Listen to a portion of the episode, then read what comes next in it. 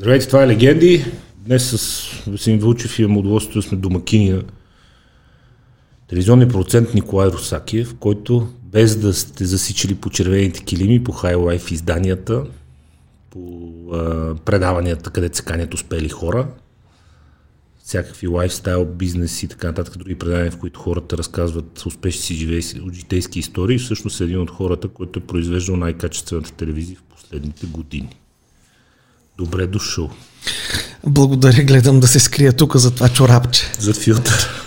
Между другото, да, да, това са много модерни филтри. На времето в Балкан Стон показваха като, като такова, като някаква забележителност чорапа на Лили Иванова.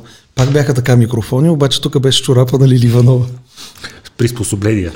Да. А, как започна всичко, господин Русакия, за вас с телевизията? Кога открихте таланта си да създавате и да правите качествена телевизия, господин Русакиев? А, това е като Алф. Ти си геврек, ти си геврек. Колкото и да повтаряш успешен, талантлив, геврек няма да стана. Нито талантлив, нито успешен. Е, геврек със сигурност, за другите две може да си спориме цяла вечер. А, и да, да, да отговарям ли? Извинявай. Стана случайно. А, беше а, беше свършило атомното куко. Куко беше спряно след атомното куко, не съм участвал там и обявиха конкурс. И някаква странно такова, нали, някакви хора, конкурс, куко, ми дай да отида. И те ни дадоха да пишем. И а, в един момент на следващия ден, т.е. не на следващия ден, там, когато излязоха резултатите, се оказа, че много са ме харесали, много са ме одобрили. И тук има една много забавна история. На втория кръг, който беше вече, нали, беше ясно, че мога да пиша, имаше втори, в който трябва да се говори. Аз много лошо се представях на това, защото се притеснявам от камери. И в момента, и понеже се притеснях, не се представих толкова добре, обаче пак ме пуснаха нагоре. Обаче там беше и една Таня Сотирова, малко хора си я спомнят, тя беше шеф на канал, на Ефир 2, извинявай. На Ефир 2 и тя дойде и каза, ти тук трябва да дойдеш при мен в новините и аз не знам сега. В Куко отидоха една група, може би 20 души. Между другото, в тази група, от тая същата група са, сега мога да ти ги изборя, като почна Мивайло Вълчев, текстовете на Слави. Минем през а, Тошко Йорданов, сега политическото острие на Слави. Е, замести председател, но той пак си е Тошко сценариста. Нали? Да, да, Тошко сценариста. Това му стана като презиме. Иван Ангелов. Той напусна, но в момента е от най-така изявяващите се сценаристи. Това е мощна група. Виж, обаче гледам, там отидат много хора. Па мене само мене ми искат в новините. Викам, няма да хода където всички, ще отида в новините. И а, първият ми репортаж, това много обичам да разказвам тази история, първият ми, имаше една девойка, която сега, се, сега е известна като Райна Манджукова. Беше шеф на агенцията за българите а, в чужбина за кратко. А. По това време тя беше Райка. Още беше Райка, не беше Райна. И се познавахме с нея от студентските стачки. И аз решавам да направя, а, по това време Блага Димитрова е вице-президент. Вице-президент на Желев. Да, и току-що се е върнал от посещение в Бесарабия, където така много ангро е обещала двойно гражданство на всички бесарабски българи. И аз решавам да направя репортаж и репортажа е следния. От една страна там ми бяха дали парламентарен секретар на Министерство на външните работи, който е придружавал Блага Димитров, бла-бла-бла, последен да затвори вратата. Той ми говори някакви страхотни неща. Аз съм хванал тая райка и казвам, ти искаш ли българско гражданство? Я казва, да. Подаде ли си молба? Ами не. Що не подаде молба? Защото за да имам постоянна, за да подам молба, трябва да имам постоянен адрес. Постоянен адрес. Аз да имам постоянен адрес, трябва да имам българско гражданство. Това ми беше репортажа и ми го свалиха. Свалиха ми го. И аз припълзях при Корумбашев и викам, извинявай, обаче в новините не е моето място. Няма да стане, да. И Корумбашев така много високомерно ме погледна и ме прибра обратно и така от куко започна. Ами то си отговаря жанрово Мисля, някой обявява Ораши, дадем и тя казва, ама адреса ма за... Да. Доста, между другото, 91 година, ако не ме лъжа паметта, цялата тази история не е много различно от телевизионната действителност в момента. И обявяваме нещо гръмко по телевизията и след това се оказа, че не е, е баш да, така. Не е баш така. Та така започна и така разбрах, че не съм за новините и като ходих да вземем е, интервюто с този парламентарен секретар на Министерство на външните работи ми трепереше ръката, тогава пък аз разбрах, че не съм за новините, защото нали, просто ми трепери е ръката. Твоето. Не е твоето. Не. И така. А, а как продуцентството стана твоето? Кога почна сам? А това, това е Божия наказание общо. Защото аз никога не съм искал да съм продуцент. Смисъл, продуцент е... и така 20 години. И, ами не, аз и до сега... Продължаваш да не искаш. В момента, зна, имаше, имаше много готин случай, сега съвсем наскоро в нова телевизия, нали, както и да е, трябва да ми издават пропуск и ми казват, че пише изпълнителен продуцент, защото там сега на някакво предаване съм изпълнителен продуцент. Викам, не, не, не, не, не, пишете режисьор. И на пропуска ми за нова телевизия пише режисьор. Нали? И тази секрет, тя е легендарна, между другото, ако искаш да направиш нещо, което наистина да е легендарно, направи интервю с легендарната секретарка на нова телевизия Любляна. Значи тя, тя, тя, тя е в телевизията от времето на Дарко Таминджич. история, да.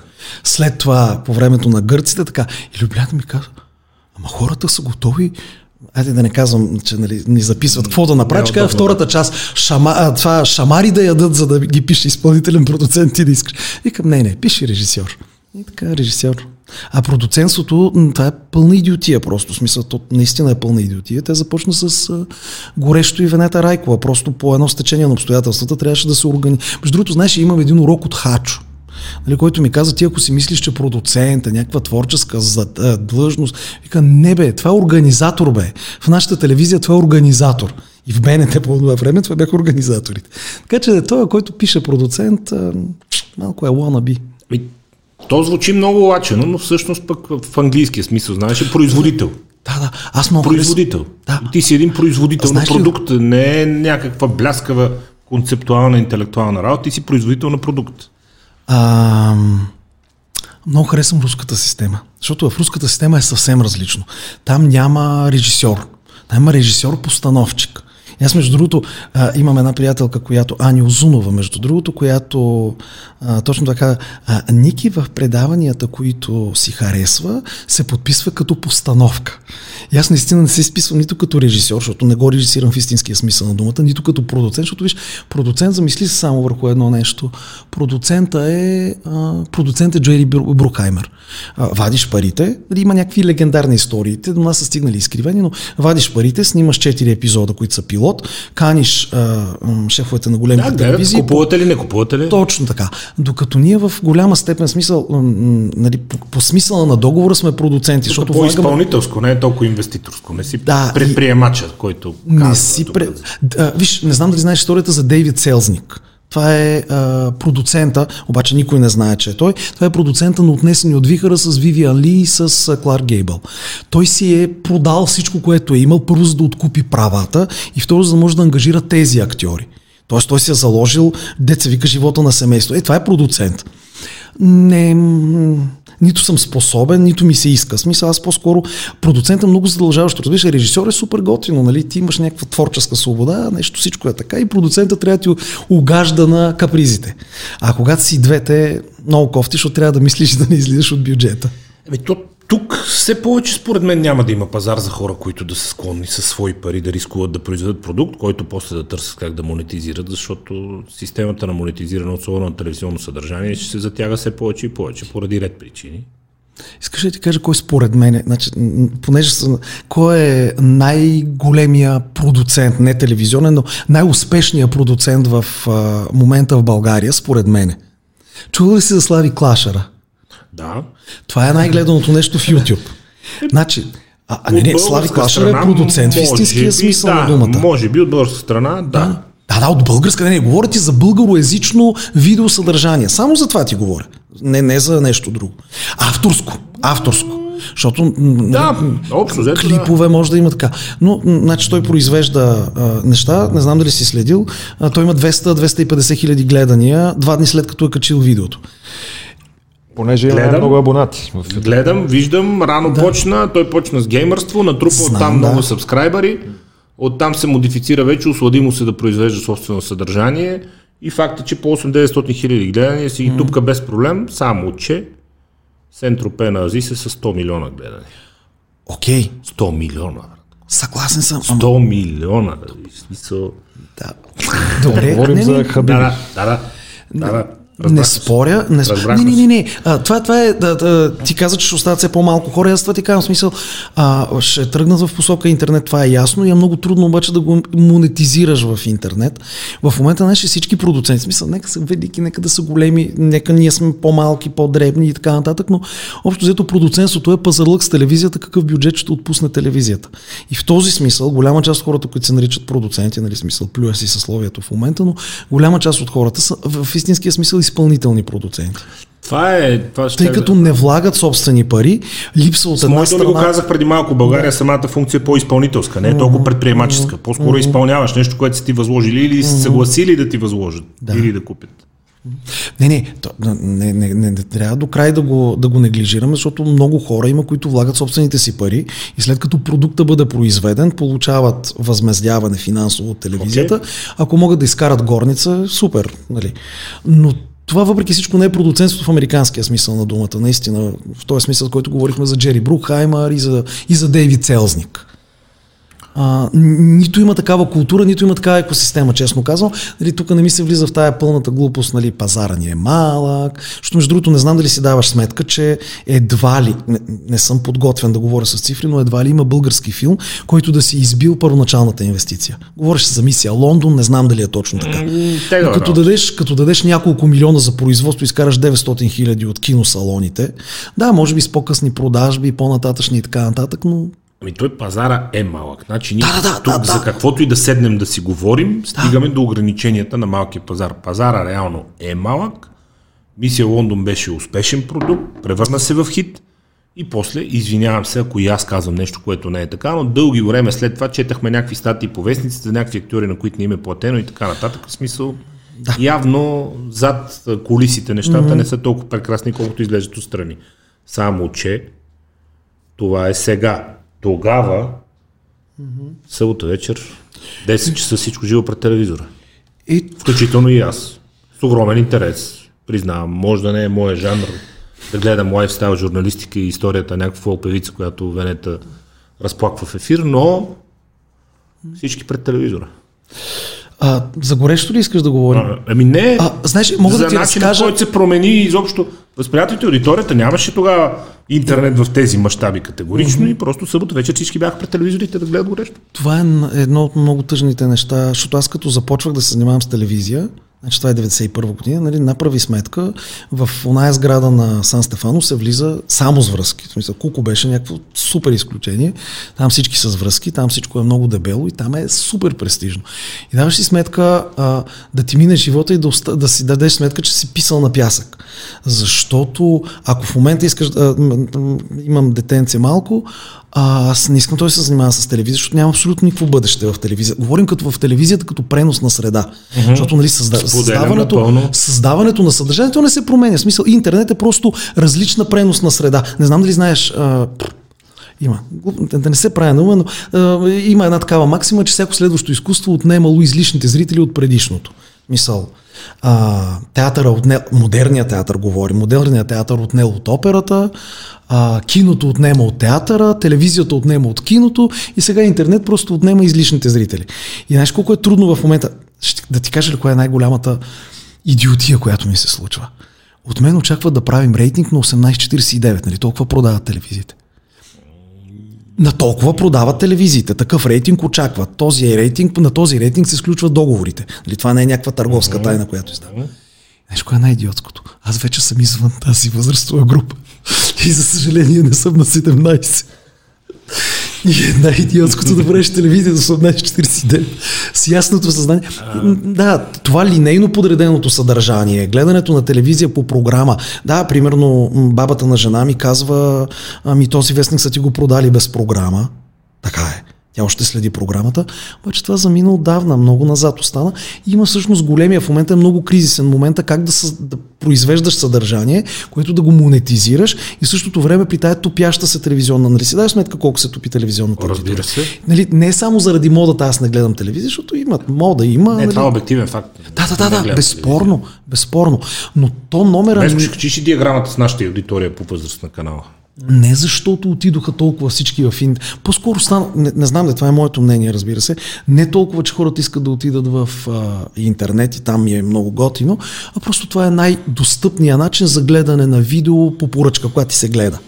Mm. Защото също може да го направиш от торентите. Замисли се. А, подценяваш от титата. Между другото, хора като мен, които заради това, че са производители на съдържание, аз имам морален проблем с а, пиратството много преди да, да се захвана първо справяне на телевизия, второ да стана шеф на телевизия, това също роти, никой не е знал как ще ми се развият нещата. Аз имам морален проблем с пиратството. Нямам нито един свален филм на компютъра си, музиката, която имаме в телефона легална и всеки месец 6-7 лева си плащам за да я слушам. Задавам ти един въпрос. Но съм се абонирал за няколко отитита и аз вечерно време, българска телевизия, просто не гледам. Гледам Netflix, гледам HBO Go, гледам неща, които аз искам да гледам. Не искам някой да ми казва, че в 8 часа ще гледам или турски сериал, или черешката. Съжалявам, ами аз не ги харесвам и двете. Да са живи и здрави, много успехи им желая, но не е моето. Така е и все повече телевизията започва да прави а, съдържание за много ограничен, а, на Виж, много ограничен в интернет, каква е? Да. да интерес. 18, 24, 25, 34, 35, 44. И това си е органично от само себе си. Не, не, аз тук... А това е аудиторията, която телевизията иска. Аз съм съгласен с теб. 65 плюс, виж, че не, го няма никакво на, на радара въобще. А, и въпреки всичко, а, има един фетиш интернет, интернет, интернет. Това е просто една още не. Не, не, не, не. Нито хората се ориентирали. Значи, как, чакай, ще се опитам да по най-коректния начин да, го, да, да, да, да се опитам да се изразя. А, това е просто начин да гледаш нещо, което ти се гледа. А телевизия ти предлага нещо, което според някакви хора, които седят в някакви кабинети, трябва да върви от 8 до 9 или от 9 до 10. Да. Това, срещу това нещо има съпротива. Да. Но то не е панацея само по себе си, защото на HBO минава, или Netflix минават и по коаксиален кабел. Това не е интернет. Разбираш ли бе? Та се опитвам да ти кажа, че не, интернет не, пространството не е едно. Да, да. Услугата on demand си изцяло онлайн базирана. Според мен, по-скоро, според мен е по-скоро е това. Нали, интернет е а, не, неточният синоним на желанията на хората. Значи хората искат да гледат нещо, което на тях им се гледа, къде могат да го намеря в интернет. Тоест ти какво гледаш, аз не гледам телевизия, гледам интернет. Това е много упростено. Всъщност те не искат нито да гледат интернет, то е просто различна преносна среда, която им дава възможност, между другото, много хора, които не се оправят достатъчно с интернет, вече добре се оправят с това, което предлагат всички телевизии, три часа назад, една седмица да, напред и така нататък. Връщанки. Връщанките, да. Това нещо, което отдавна. Даваш ли сметка, че това е нещо, което отдавна е изконсумирано на Запад? В момента става модерно тук. Те първа навлиза. И той яде също много. В смисъл от рейтинга на телевизионните продуценти. Това също много има. Е, ако искаш да ти обърна внимание на едно нещо, което е крайно несправедливо, само че това, че на пипалметриите, които в България мерят, техническото им ниво е такова, че те първо не могат да засичат или не искат да засичат гледане с връщане напред или с връщане да, назад. Това го няма. И има категорично. Време, има аудитория, точно така. в реално време. Това. Поне това, което предлагат като услуга. Аз да. не съм сигурен, че те нямат технически възможности. Поне моите спомени беше, че медиа ресърч, които изчезнаха от радара, както Със сигурност преди малко, имат самите оператори опция. имат такава възможност. Да. Viva.com и Булсат ги имат тия данни при тях. Дали някой ги мониторира специално и дали те са склонни да ги продадат, по-скоро да. не са, защото казват ние ще се задеме конфликти между вас, нали, които разпространяваме, не искаме никой да ни гледа на криво, mm-hmm. остава си инсайт тази дата, това е положението. Аз лично съм виждал смисъл преди години, разбира се, нито издавам някаква тайна, нито нищо, смисъл на телефона на един от собствениците, на един от тези оператори, по всяко време вървеше колко от тези техни стотин хиляди устройства, какво точно какво гледат да? в момента. Да, да, да, да, да, да, да, да, да, да, да. Но а, и до някъде и те се прави да не желаят да дадат тази информация. Ако, Първо безплатно, да, да, второ ще се зададат конфликти. Но ако върнем буквално една стъпка назад, а, а, има едно такова много излишно според мен некоректно сравняване телевизия и интернет.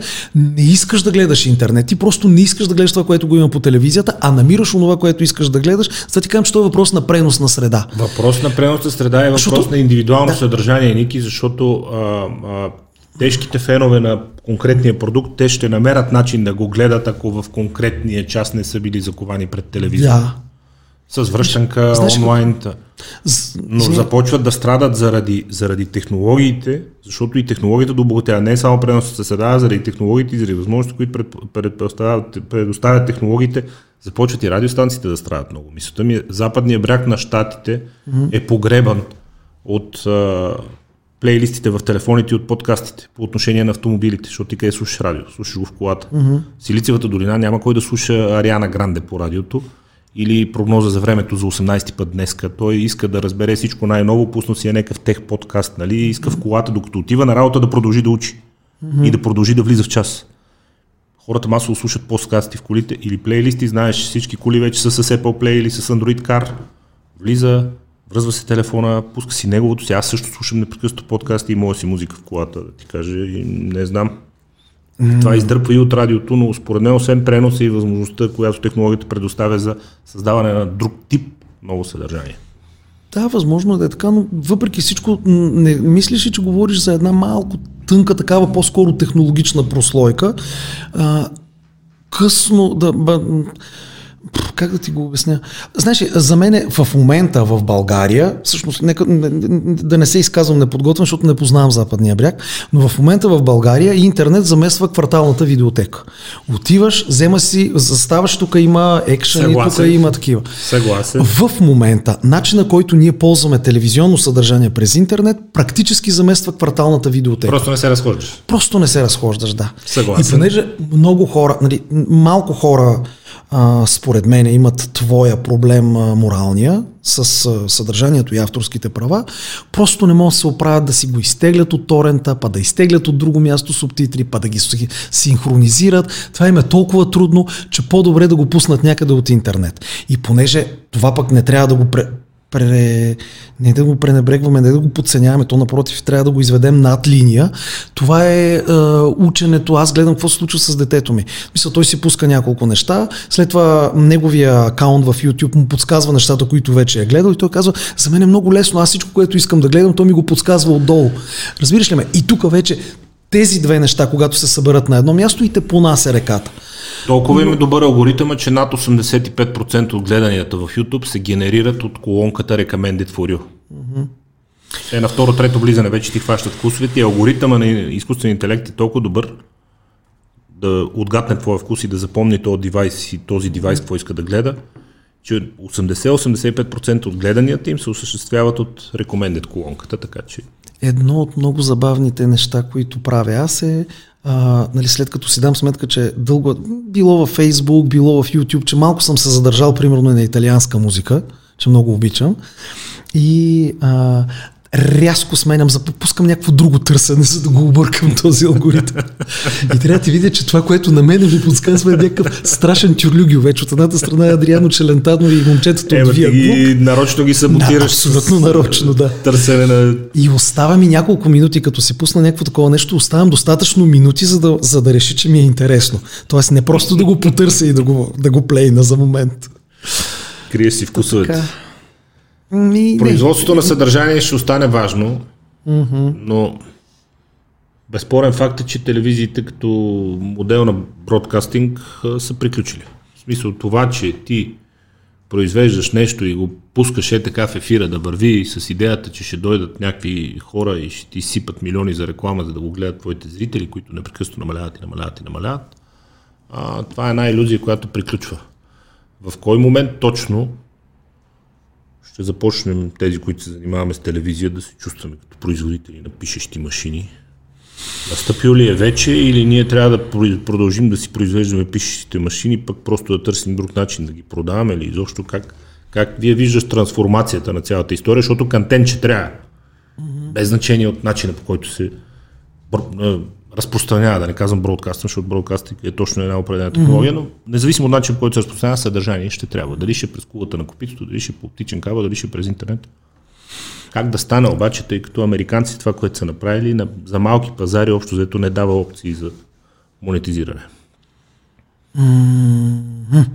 А, ще върна буквално и още веднъж върна крачка назад. Значи, представи си, че задаш този въпрос на един човек, който е супер много е бачкал, някакви пари е заделил, а, някакви кредити е взел и е направил верига от 150 кина, ако е в Америка или по-малко, ако е в Европа. И в един момент хората, които стават зрители в неговото кино, са все по-малко и по-малко. И той казва, добре бе, тия филми преди седяха на опашка, имах по 4 проекции, сега нямам и една, какво да правя? Ми добре, чух тук, че има някакъв еротичен филм, ще пусна едно порно, ще се напълни салона, защото не го разпространяват по друг начин. Обаче и това не върви. И сега се чуди човека, който притежава киносалон, какво да направи. Просто се чуди какво да го направи. Мога да ти дам, между другото, мога да ти дам един пример как се е трансформирало такова нещо и това е... А, чакай, че му забравих името. Ще ти дам пример, пък му забравих името. Този, на който му беше резидент Дейвид Варот, а пък сега сина му управлява Ню Бояна.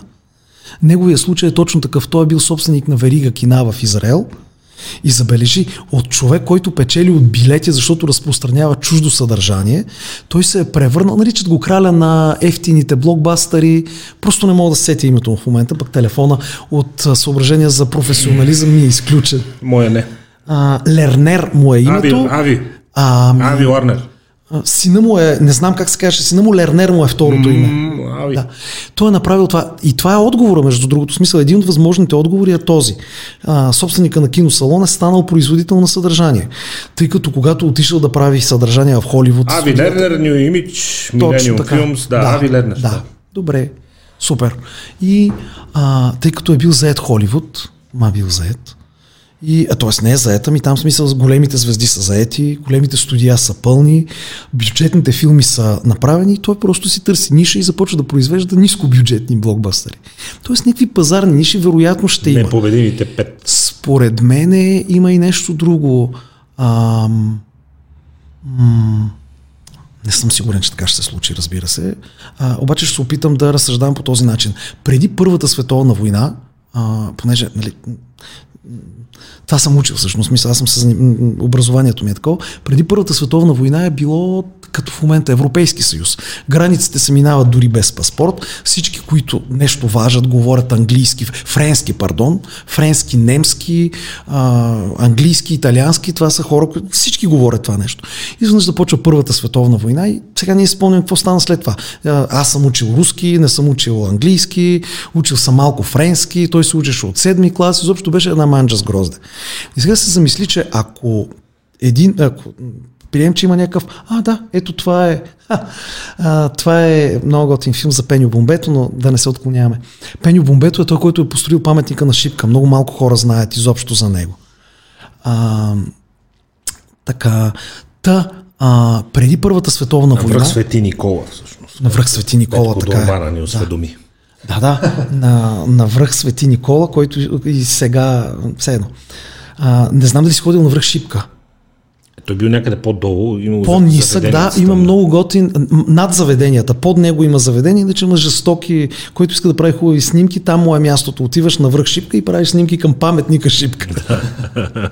Защото иначе самата Шипка е, има кофти са гледните точки. Все едно. А, Та, а, преди Първата световна война всички са говорили тия езици, Европа е бил един континент, бе, точно както е в момента. Случва се нещо, то се случва и в момента. Англичаните се затварят.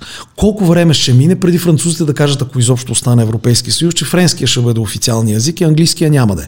Разбира се, ще мине едно поколение, може би две поколения ще минат, обаче английския ще спре да бъде това, което е в момента.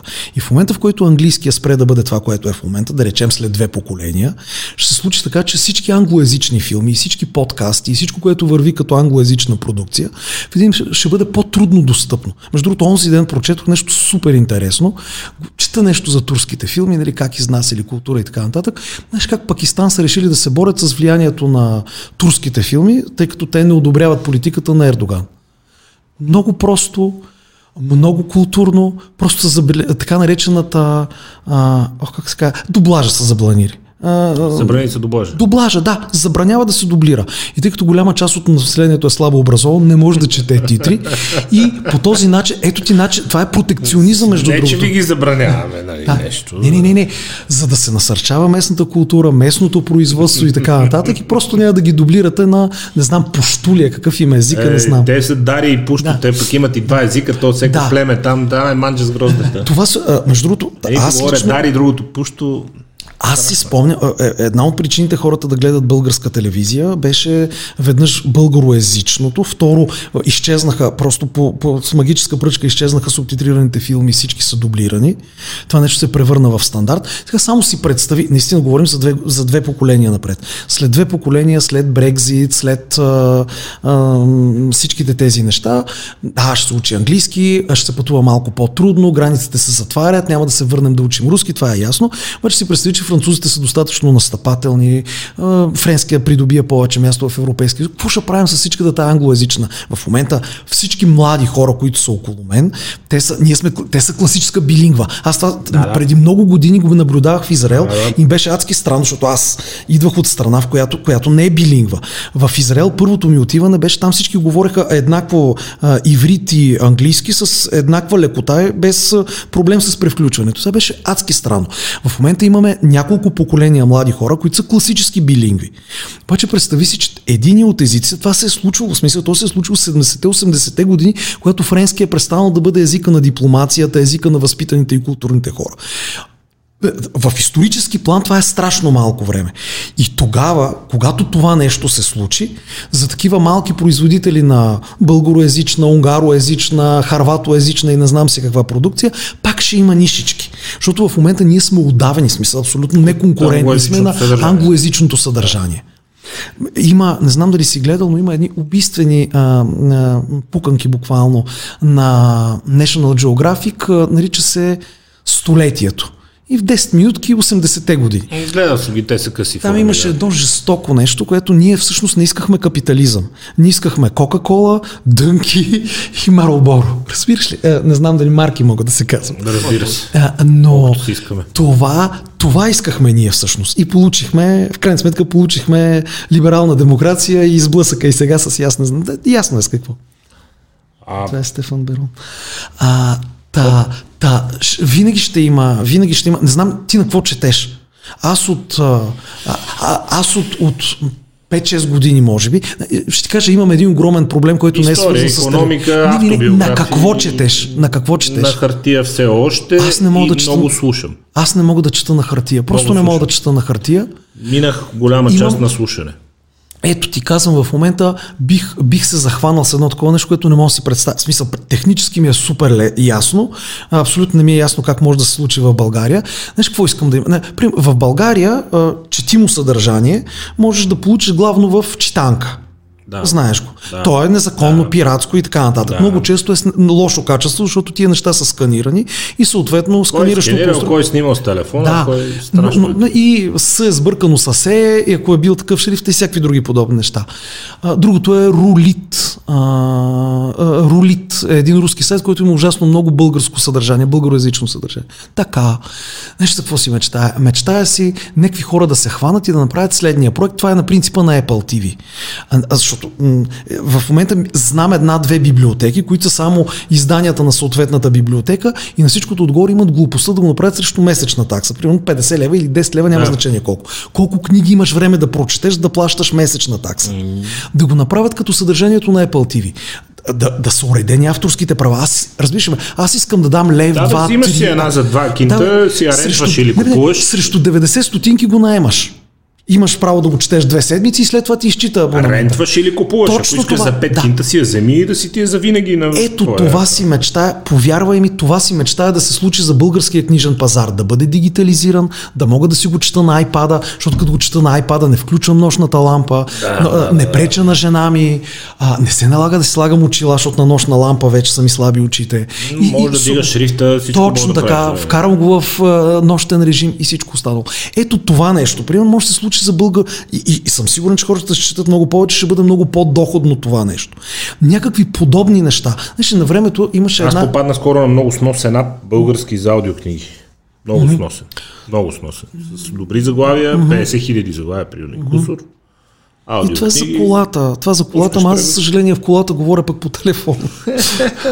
да, да, а, разхождам кучето, въобще има време, което позволява да, нали, да, да, влиза нещо в главата. И аз гледам да го използвам всячески, между другото. Не, аз не ги говоря, смисъл, абсолютно умишлено говоря по този начин, защото значи, на времето имаше, а, защото това са възможни пътища за малкия и а, пазара, който е свързан с езика, защото ние каквото и да си говорим с тебе, не можем да направим, и това това е причината, между другото, да се насочим в посока документалистика.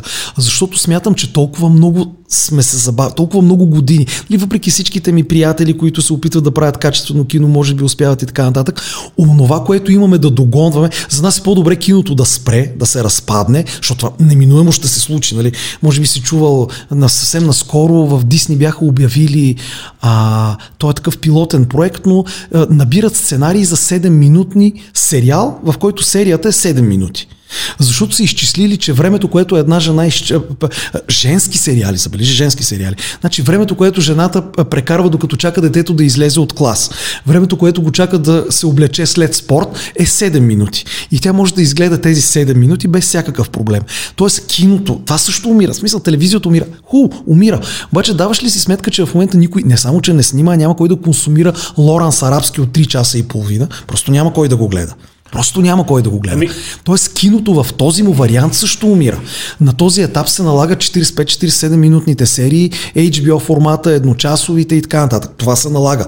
Но и това според мен ще бъде още по, да се направи на момент, партикулизирано. Разбираш, на парчета ще стане. Абсолютно това също умира. Киното също умира. Редовно споря с сериозни журналисти, с които имам възможност да работиме. Последният такъв разгорещен спор ни беше в петък че задържането на внимание за дълго време вече практически невъзможно, поради огромното море от съдържание, в което плуваме и което непрекъснато ни атакува по всякакви канали. Ти инстинктивно, докато върви нещо, което също си решил, че ти е супер интересно по телевизията и то ще е един час. Mm-hmm. И си поглеждаш телефона и виждаш нещо по-интересно почти веднага. Mm-hmm. Викаш, чай да хвърля тук едно около. Онова си върви, ти не го гледаш, обръщаш се на другата страна. Ако това е дълго, го спираш и не го пускаш следващо, стандарта, който ние сме си поставили за клиповете, които режем от епизодите mm-hmm. с акцентите е 3 минути, защото аз за мен съм установил, че шансът да задържи внимание през социални мрежи, през мобилни устройства на човек повече от 2, 2 минути и половина е нищожен. Нищожен. Има а, винаги, нали, винаги, когато съм се опитвал да правя телевизионни предавания, винаги съм залагал на една схема, която някъде през 80-те години, ако не ме лъжа паметта, е разработена от някакви психолози. Тя е схемата 3, 5, 7, 12. Това са схемите. На третата минута нещо трябва да се случи. Ако до петата минута не се е случило, бягат. На седмата минута трябва да има отпускане. Задължително трябва да има отпускане. В смисъл, като ти върви, нали, ако имаш трима гости, задължително трябва да си дал думата.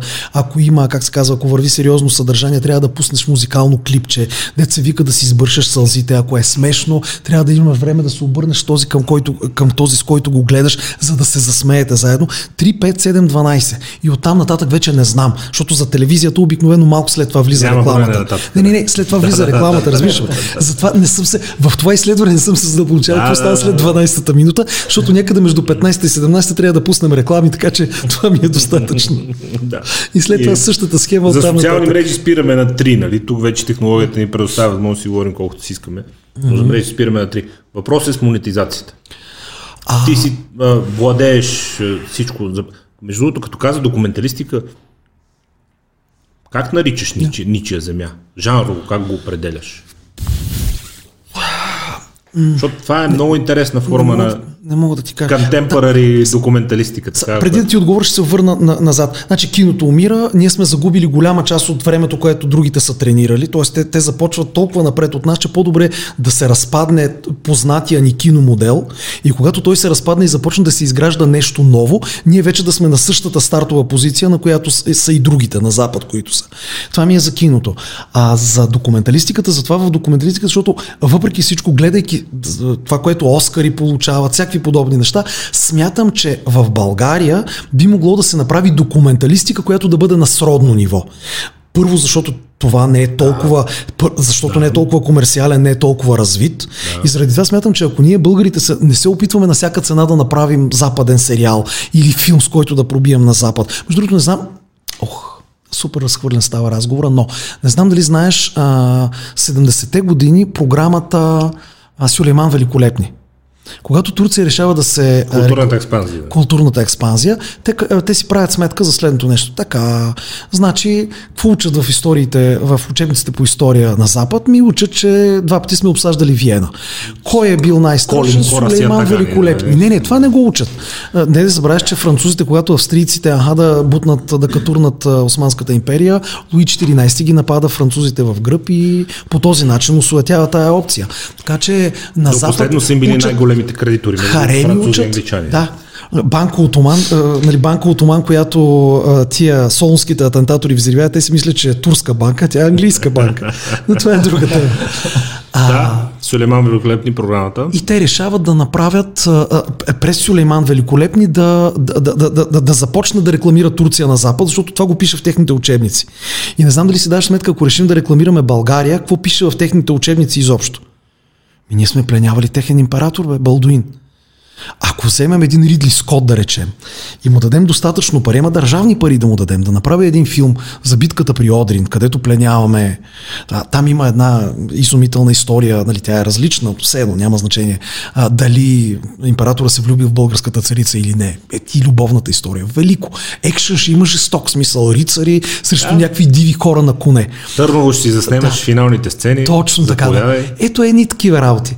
А, Ниче, за Ниче земя ме питаш. А, единственото нещо, което, а, единственото нещо, което се опитва е да разказва истории. Разбираш ли ме? А, в момента не знам дали ти, примерно, ако си гледал някое предаване сега, тази събота или тази неделя, без значение по нова телевизия или по BTV, ти си видял поне един 12-минутен репортаж, където едни хора са отишли на село и са снимали старци. И това нещо не става ничия земя. Защото в Ниче, защото има едни хора, които обикновено обитават жълтите павета, шишман, някакви подобни работи. Вземат микрофона, вземат камерата, отиват на село. Ау, село! Ау, няма магазин! Ау, хляб кара два пъти в седмицата! Ау, ей така изглеждат репортажите те не се, те се дивят на това, което виждат. Ти го каза, благодаря. Да, но тези хора, те не се интересуват от този дядо без зъби. Те не му задават въпроса, бе, ти твоя жена, тая жена къде е за? И този човек започва, о, бях войник над, в т, Малко Търново и имахме 9 месеца за дръжка, защото започна Карибската криза. И аз там я видях и после като се уволних и отидох да я взема. Разбираш, те не се интересуват от тези хора. За мен това е ужасно, когато нямаш интерес към тези хора, които снимаш. Ти си там, за да покажеш нещо екзотично. Ао, колко е интересно. А хората, личната им история, опитваме се, това се опитваме, човек, истории да разказваме. Просто да има история. Няма значение какви са, що са и така. Не знам. Не знам как да ти го. И смятам, че това не е умряло. Има две неща, които в България са много пренебрегнати. По едното работим, това са личните истории на хората. И другото нещо, което е ужасно пренебрегнат жар, това е жанра портретно интервю. Просто мечтата ми е да, да имам възможност да правя. И съм се опитвал няколко пъти. Опитвал съм се да хващам такива хора, да речем, като Нери Тързиева и казвам, виж сега, на тебе ще дадат интервю хора, които на друг няма да дадат. Айде да направим едно такова нещо. Последно, смятам, че в момента има един неоползотворен ресурс на телевизионния пазар и това е Ани Цолова. Ани Цолова, която, която не иска е, да се занимава. Не иска. Не, не, не. Забрави. Ани Цолова, която се занимава с политика, забравия.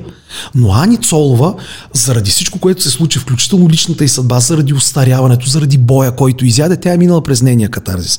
И в момента Ани Цолова може да направи. Ето, ще ти кажа какво, какво интервю си мечтая да направя. Един журналист, който наистина да може да хване, примерно, Людмил Стайков, че още е жив, те измряха. Ние имаме огромен дълг към да хване Людмил Стайков, да заведе Людмил Стайков в огромните хангари на Бояна, там където са костюмите, които са шити специално за Хана Спарух или за време разделно. Да влезе вътре, да пипа костюма на Кара Ибрахим и да разказва истории от време разделно. Ей, такова нещо ми се гледа. Това имам предвид под портретно интервю. Да. Не това, което беше, съжалявам, че ще дам, може би, не, не е професионално. Примерно, застава един човек в едно предаване от 7 без 20 до 7 и му задават едни въпроси и той се просълзя. Това не е портретно интервю. Портретни не са интервютата нито на Мондио, нито на Светло Иванов. Айде по този начин ще го кажа. Не може вече да стане това с портретно интервю в телевизионно предаване. С... При този интензитет и при това търсене с... на нагнетяване с опорни точки бързичко, то не... Ама само си представи, че Людмил Стайков пипа костюма на Кара Ибрахим и казва, а знаеш какво? И разказва смешка, примерно. Или, понеже съм го мислил този проект, а, тия, барбаниста умряно ФСБ, ходил ли си където са студията на Балкантон? Чудовищна руина, да. И сега си представи тези хора, все пак заедно, макар и с Хосе Филисиано, те са носители награда Грами. ФСБ за мен с Pink Floyd са абсолютно на едно ниво. Това са гениални световни музиканти, които просто малкия пазар, брат. Напълно съм съгласен с теб. ФСБ са много високо като музикант. Супер. И сега си представи, че разкажеш историята за едни хора, които са носители на грами, макар и опосредствени носители на грами, разказана в руините на Балкантон, там където всъщност са написани най-хубавите им песни. Разбираш ли ме? Към всяко такова нещо има ключ. Номер е да го намериш ключа. А в момента ключ няма. Имаме студио, сядаме. Как, какво би направил, ако си Бог? Или а, каква беше последната година за теб? Е, това е стандарта за портретно интервю. Ужас! Скоро ще, Ето, разбираш ли? Скоро ми идваше да си разбия главата в кормилото, защото фолк певица на гости в ток-шоу. Така, ама ти имаш ли някакви яки планове? Тя вика, е, имаме, как ме усети? Той вика, какви са ти яките планове? Тя вика, тайна, обаче са много яки. Какви са твоите бъдещи творчески планове? Не, това е такова яки. Нещо яко си намислила ти. Тя вика, как ме усети, бе? Смисъл... Да. Колата ми ти е виновна. Както и твоята глава не е за разбиване, друга глава е за чупане. мъко, мъко. Та, монетизирането а, на, на, на от 20 години гледаме ни хора, които искат да направят нещо страхотно вау и да пробият на западния пазар. Няколко пъти са обявявани, нали, от а, така уважение и респект към колегите, които са обявявали, че са направили невероятния проби в западното кино, в Холивуд и така нататък. Няма да споделя тия да. какви са примерите, но има доста. Очевидно е, че това нещо, нещо няма да се случи. Тоест, докато не дойде момента, в който докато, докато е тази реалност, а пък тя ще продължи в рамките на нашия живот и със сигурност на още едно поколение ще продължи, т.е. доминация на англоязичното съдържание, а, такава ам, консумиране на, консумиране на интернационално съдържание, а, нямам никаква представа. В смисъл, консервативния модел, телевизиите все пак изкарват някакви пари от реклама, защото те няма да спрат, все още няма да спрат тия неща. Ам, или съответно това, което поръчват. Нали, ние такава стриминг платформа няма да можем да направим. Но, окей, ще го кажа по този начин. Какво, какво направиха MTG? Сега, без да съм голям специалист, MTG заложиха на следното. Първо те се трансформираха, както MTG, знаеш. В... нека кажем, са групата, която беше до, до скоро предишния собственик. собственик на нова телевизия, Но... преди брате Домощиеви. Така. Те купиха от MTG. MTG, които купиха, значи MTG купиха, те искаха да направят телевизия. Малко хора си спомнят, че всъщност MTG бяха кандидати за първа национална телевизия, тогава ги представляваше Кивор Кеворкян. Тогава лиценза беше даден на други. Те влязоха в България срещу огромна сума, когато го взеха от гърците този лиценз на нова телевизия.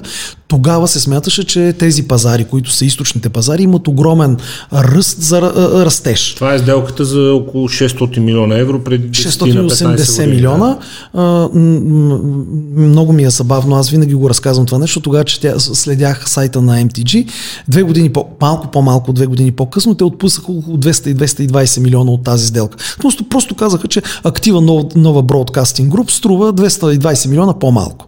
Ли сам може да си зададеш въпроса и да си да получиш отговора между минус Кириако, тогава жив още, и MTG какво се е случило.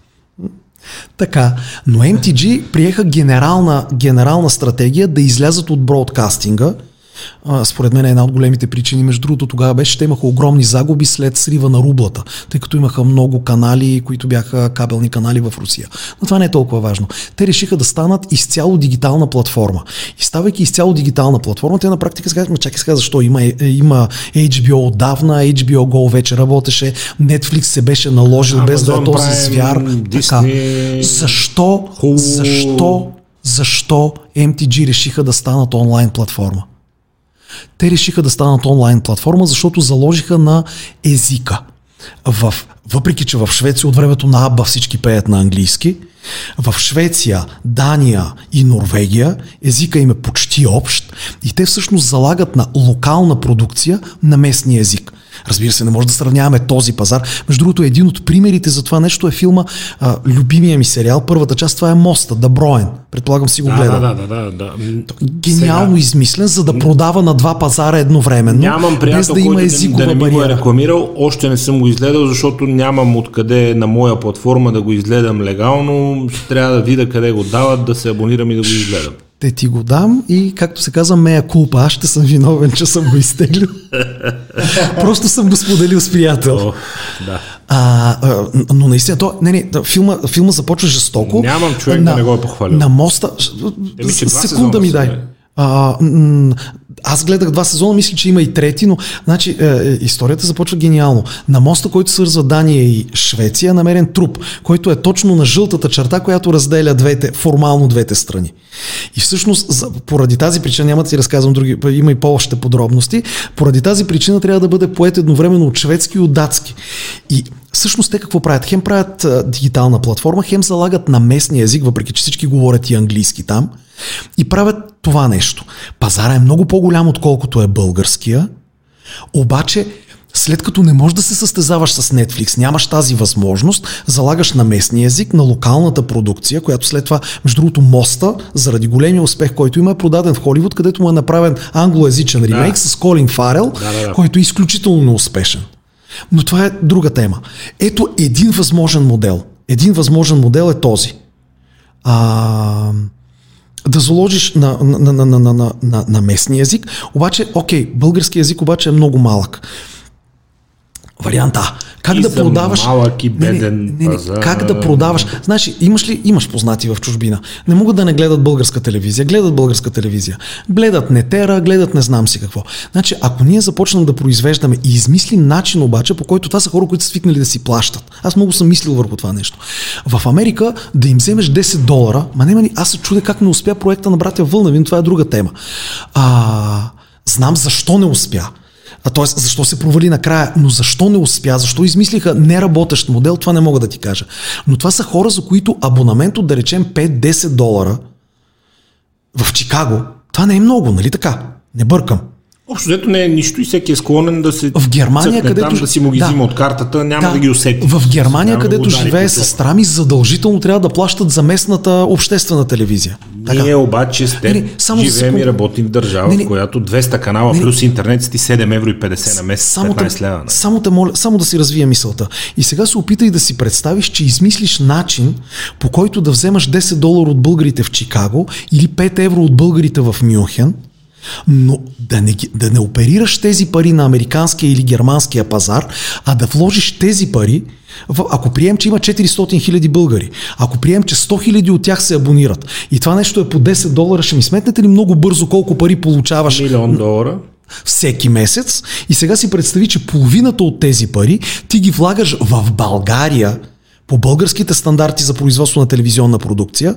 Тоест, ти произвеждаш продукцията тук, но съобразена и с техните желания и всичко останало. Само си представи, че всеки месец имаш гарантирани 500 хиляди долара, които да ги наливаш в, в сериал. Значи, най-скъпия, доколкото ми е известно на прикритие, струваше 200 хиляди лева един епизод с много с каскади. Стандартно един български сериал върви между 50 и 70 хиляди лева. Само си представи какво може да произведеш с половин милион всеки месец, вложени в България, но направени така, че с огромно желание и интерес да се консумират от българите в чужбина. Това е едно от нещата, които не правим. Ние не произвеждаме продукция съобразена с българите в чужбина. По никакъв начин. Това е първото. И за да завърша. Второто нещо имаше такава идея тя не се реализира. Преди доста време Асоциацията на телевизионните продуценти трябваше да прави един клъстър. И сега си представи, че има един клъстър, в който всички ние, които произвеждаме телевизионно съдържание, имаме някакви права. Те, част от тях са преотстъпени на телевизиите, телевизиите можеха да участват. Представи си, че всички, които имат права, се договорят нещата, върху които те имат авторски права, да бъдат качени в една българоязична онлайн платформа. И си представи, че за да консумираш това нещо, на същия принцип, на който са го направили MTG на техния странен Да, език, който да, е същия в Дания и същия в Норвегия, ти правиш същото нещо, но хората, когато си искат са кефим в Русия, кефим в Англия, кефим в Без значение Америка, къде си. където искат. И срещу това нещо вече са различни, а, вариантите за монетизация са различни. Дали ще е месечен абонамент, дали ще наемаш нещо, дали примерно, защото тогава още имаше господари на ефира. Хората гледаха като побъркани господари на ефира. О. В момента момента Джуди Копа някъде се опитва да развива някакъв сайт, ама той Не, този сайт не може да изкара пари. Но сега си представи, че господарите са качени на тази платформа. Заедно с господарите е качено горещо, което ти казваш, че много се гледаше по това време. Да не говорим, че това нещо може да се развие по друг начин. Значи, горещо на мене ми е в главата от тия последни 9 години. Ти помниш ли, че фолк певицата Мария се е целувала с Венета? Не помниш, ама аз помня. Помниш ли, че Венета е била в едно е, легло в Азис и Азис и тя му го е пипала на Азис? помним, Добре, окей. Всякакви такива неща могат да... Никой няма да гледа 40 минути горещо. Сега се представи, че тази, фун... тази платформа работи. Но на тази платформа само с горещо аз не мога да издържам. Джуди доказано не може да издържа господари на ефира, само с господари на ефира. Но ако всичките тия неща, плюс под прикритие, плюс каквото искаш друго е събрал на тази платформа и можеш да го гледаш. И до мен идват някакви мънички парички. И аз взема един човек и му кажа, от този епизод режеш 3 минути трейлър, 12 минути Жоро Стоев разказва, че мина преди малко. Да, да, да. Жоро Стоев разказва за Алисия и за Жоро Пехливанов. Малко Примерно. хора помнят Жоро Пехливанов. Да. И тези неща ти ги консумираш в кратки форми. Онова, което стандартно се консумира в момента.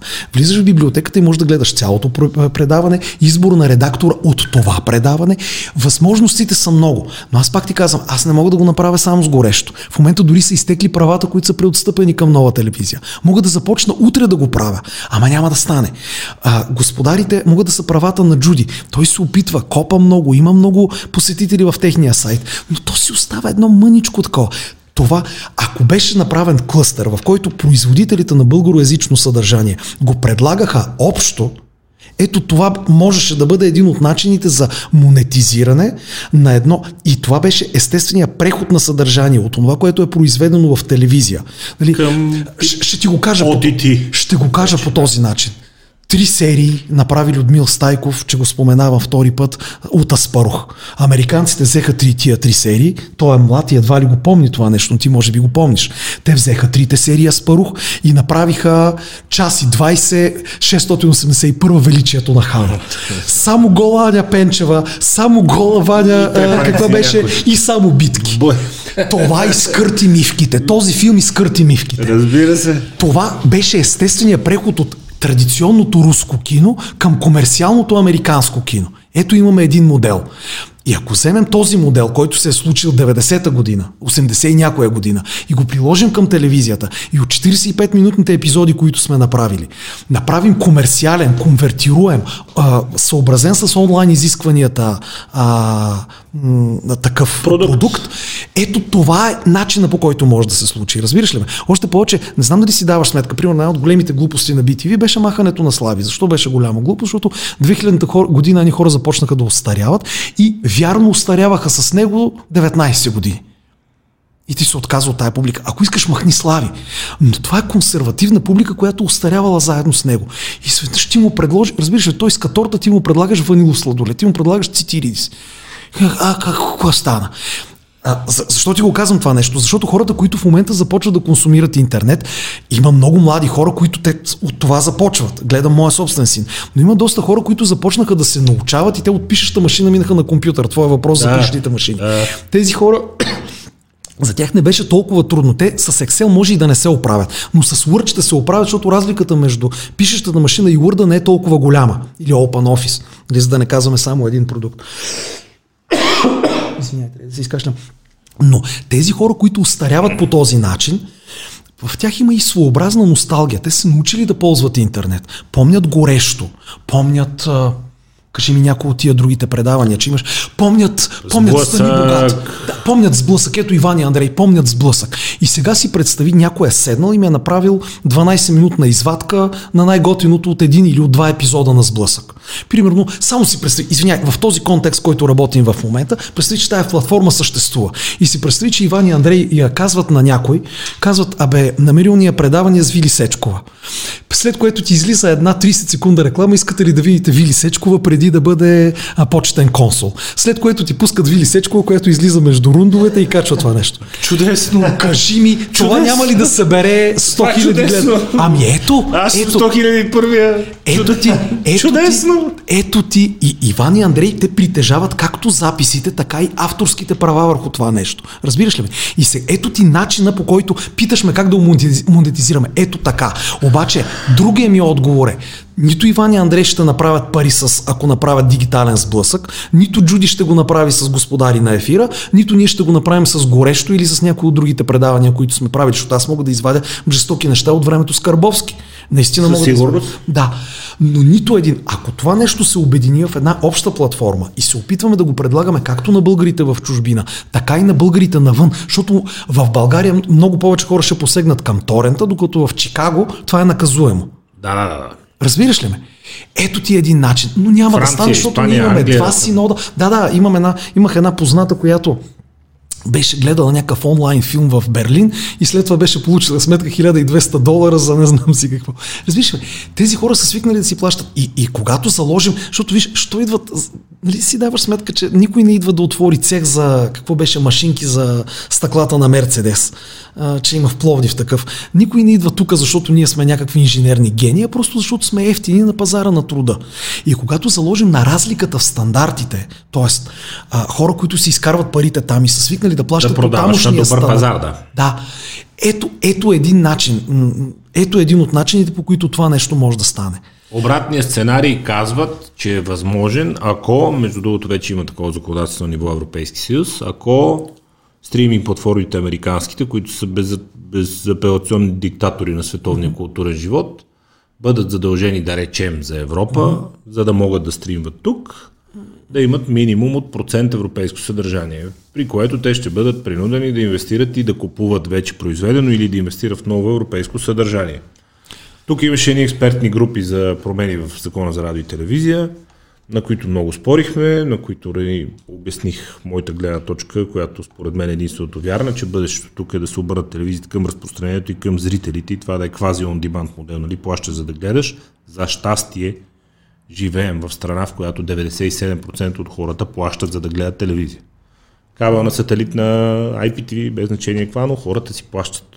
Първо, че плащат малко и второ, че тези пари не стигат в справедлив размер до производителите, но както и да е дълъг разговор. Та, стана дума тогава, обясних, че Netflix и HBO Go и платформите ще пребият всичко. Първия път бяха скептични. Два месеца след това събира се отново тази експертна група и Кошуков ми казва, извинявай, беше прав. Вика, бяхме на среща на европейските обществени телевизии. Исландците пищят от Netflix, че направим от днесъл ги е като бръмбър сламка. При което аз на Веско съм му разказвал много пъти тази история. Прибирам се къщи от интерес цъкам да видя какво толкова исландско има. Човек, какви сериали има на Netflix оригинални продукции исландски. Единият е културен феномен в Англия. Трапт се казва. Уникален сериал. Уникален сериал. Пак, нали, извинявам се, че го приравнявам към моста, нали, но пак а, започва с открит труп. Да. Пак круизният кораб пристига, пак те решават да не е някой паднал от кораба, пак се спира кораба на пристанището. Метални рамки слагат 4000 статисти виждаш как слизат от круизния кораб и минават през едни метални рамки. Лавина направиха после да съборят едни къщи, защото някакви китайци искали да купуват пристанището. Уникална история, която си е Netflix Original и която нали, за бюджета на Netflix целия, тя е... Да. Те харчат годишно няколко милиарда вече съдържание без никакъв Но е на местен език, така ли? Не знам какъв е. Исландски, на исландски. език, исландци са актьорите, страшно много натюрщици, уникален, уникален сериал, който пак ти казваме културен феномен в Англия. Скоро гледах едно стендъп комеди британско и то казваше, гледали сте трапт, вика, какво е това трапт и такова, вика, то се оказа най-якия филм, който обаче е исландски. Нали, под формата на шега. А, брутално е положението. Да. Да, те И вече между са на, другото- между на 200 другото- милиона са вече. Не знам дали си даваш сметка, че има изключително бягане. И, м, с- Казват, нали, че през регулации ще ги принудят те да почват да купуват тук съдържание, да взимаме и ние от тези гигантски пари. Не, аз не, не вярвам. Аз съм нали, изключително социален човек, обаче аз не вярвам на тия социалистически регулации, че някои са задължения. Това са глупости. В един момент изглежда по-удобно да си плащаш глобата, отколкото да, да се занимаваш с това нещо. Но а, ако ти прави впечатление, има едно изместване на зрителски интерес. Смисъл, а, всичкото, не че няма шоута, но а, пишно, сценично шоу няма. В смисъл, тези предлагат истории, разкази, истории, истории, истории, истории, истории, истории. Този сериал, онзи сериал, нещо, което може да има някаква... Без да, без да ми се... А, в смисъл, първо няма публицистика, първо няма публицистика. В България се е наложил модела, това още от времето на БНТ, не знам. В България модела какъв е? Модел е политематична телевизия. Трябва да имаме жълто предаване, да. трябва да имаме светско да. предаване, трябва да имаме публицистика, да, да, да. трябва да имаме сериал, трябва да имаме това, трябва да имаме. И не щат, бе, смисъл ти колкото и да ги мъчиш, те не щат такова нещо да правят, а, да, да гледат хората, те гледат сериал и Netflix им предлага точно това. История, от която да могат, с която те да могат да се идентифицират. Тук е в Netflix има уникална документалистика. Да, да, да. За документалистика съм съгласен. Те с Икаро да... спечелят и Оскар. Между... Може ли да ми изкараш, защото аз съм гледал, примерно, аз Netflix не, може ли да ми изкараш статистика съотношение на гледаемост между документална и игрална продукция в Netflix? Предполагам, че нямаш, но това не е толкова важно. Да, да ме пожарваме. В HBO, в HBO а, това, това, което съм гледал е примерно бройки гледания на съответни филми. Значи има сто пъти разлика между гледането на най-гледания документален и най-гледания игрален филм. Нали, в случая, ако говорим Game of Thrones в нещо, на което, в полза на игралния, разбира да. се.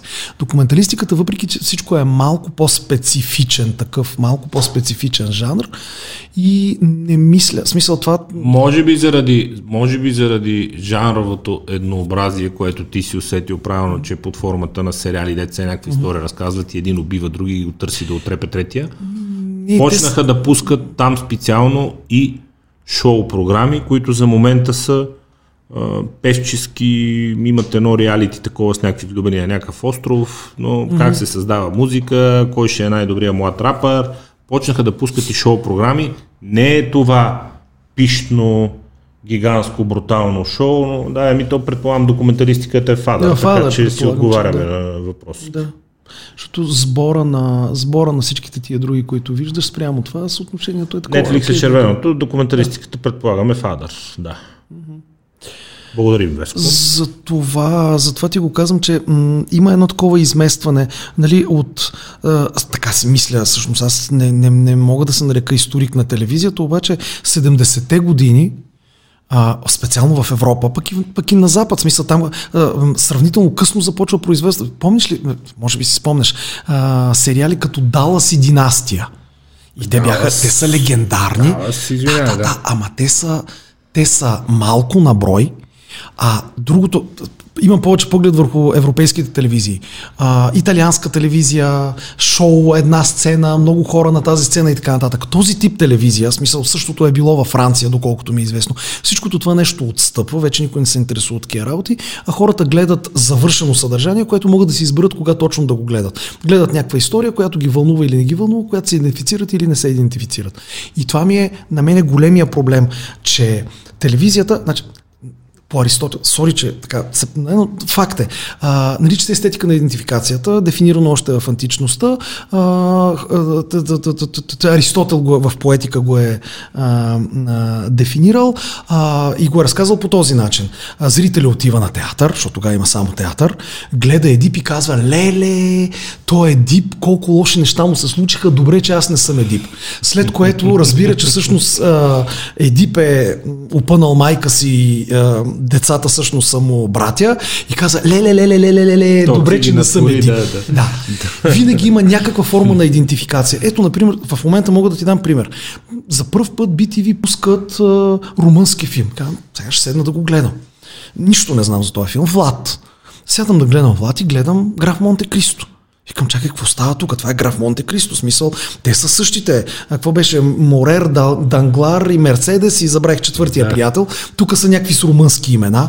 Същото, разбираш ли бе? Не знам дали знае. Сори, че пак така, но а, Хосе Ортега и Гасет, който ме задължаваха да уча преди, твърди, че има 6, 6 сюжета.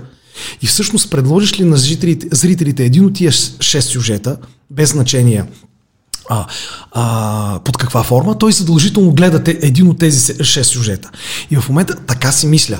А, Представи си кога се оформила телевизията. Телевизията започва да се, се появява 50-те години, въпреки че по-рано има проби. 60-те години на Запад е масово в България на 4 къщи има едно семейство и те Основно гледат. само през новини тогава. Да, точно така. Само, че това е времето след Втора световна война веднъж, по време на Карибска криза втори път, когато хората се представят, че ей сега ще падне бомбата и всички ще Всеки момент, всеки да. момент. И телевизията е ужасно насочена в тази посока. Социална, политическа, новини, публицистика и други Почти изцяло.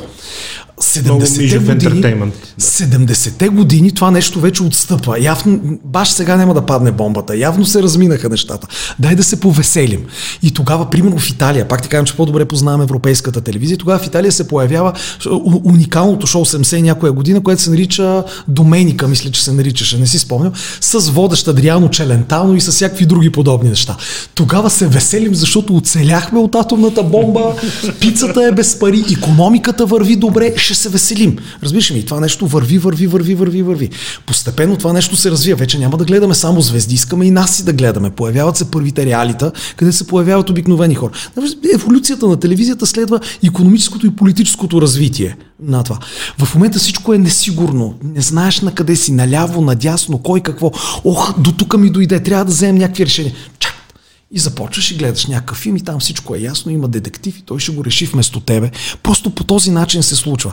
И когато тези платформи се появяват и когато можеш да го пуснеш, когато се е прибрал от работа, а не когато сте го пуснали и ти си го изпуснал вече, или трябва да го гледаш на повторение и така нататък, заради вече нерегламентирания не, не начин на работа, защото преди в социализма и на О, Запад, Да, ако си гледал... Ти си знаеш, пет такова, пет и половина съм Ама, си вкъщи, да, да, 6 да. часа да си пускам това, в 7 онова. Това приключи, супер, ли? ама ако си гледал, а, предполагам си гледал на а, Майкъл Мур а, филмите. Майкъл Мур Доста ходи, от тях, да. Супер. Майкъл Мур ходи в а, град Флин и казва, тук беше пълно, работеше само баща ми, майка ми беше домакиня, а, в 5 часа гледаше сериал, защото се е оправила с децата.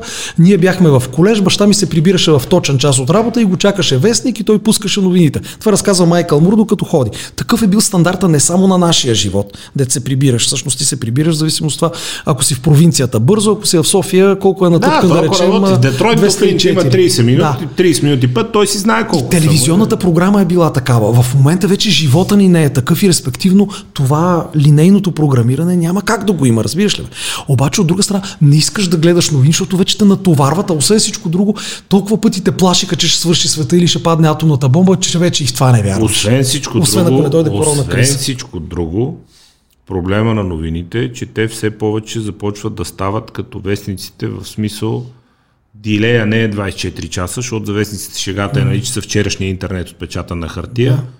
А, при новините общо взето е интернет от сутринта записан на видео и озвучен от някого. Нали? Аз събитията вече съм ги регистрирал, видял съм ги. Да, така е. Новинарските емисии на телевизиите според мен ще останат като верификатор на истината, защото има и много плява в интернет, като верификатор на истината, като селектор за наистина най-важното и чрез коментари от кадърни хора да ти обяснат това, което се е случило, какво всъщност означава.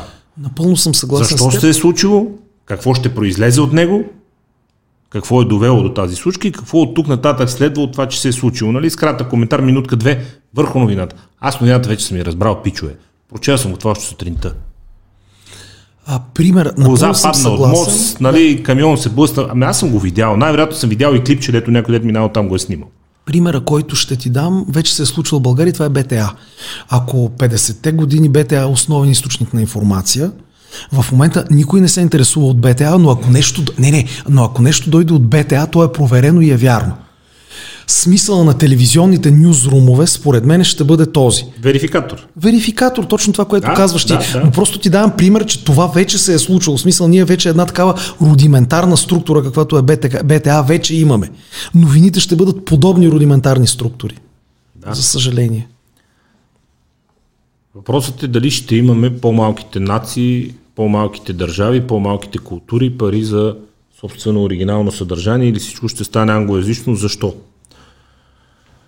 5G технологията ще направи възможно този телевизор сам, най-вероятно с един слот за сим карта, така както всеки автомобил има сим карта. Това беше много смешен спор, който води скоро с един приятел. Аз му казвам, бич, във всяка нова кола има сим карта вътре и тя се събира big data, праща на производители те знаят Всеки като си купи техен модел, колко дълго го кара, по колко време го кара на ден, колко разстояние изминава, той как ще имам сим карта в колата. Аз съм казвам, ама то бутон SOS горе, дето като го натиснеш се набира някакъв телефон и ти говори някаква жена, това как мислиш, че става? А, аз това не съм го искал. Ама никой не те е питал. Никой не те е питал. Колата ти има сим карта. В телевизорите скоро ще има сим карти, през 5G те си стават смарт устройства, хващат си се, интернет е инстантен, движиш се с скоростта на светлината, всичко става веднага, няма пясъчни часовничета, няма въртящи се колелца, няма нищо и с уникално качество си влиза директно в устройството. Тоест достъпа на устройството до морето от информация ще е моментален.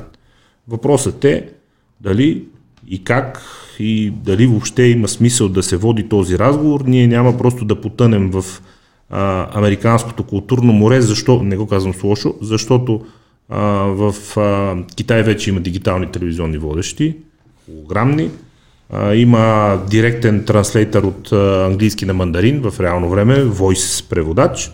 Въпрос на много малко време е да има реален voice дублаж от английски на всякакви езици и когато ти имаш достъп самото ти устройство до морето на интернет, най-вероятно си пуснеш американския Survivor и ще гледаш Скалата и Клаудия Шифър, примерно, няма да гледаш турския сериал в 8 часа, което не оставя почти никакви шансове на местните производители на съдържание при този пазар там и при бюджетите, с които те разполагат. И какво ще правим ние, малките народи, в културно отношение, господин Русакия, според вас?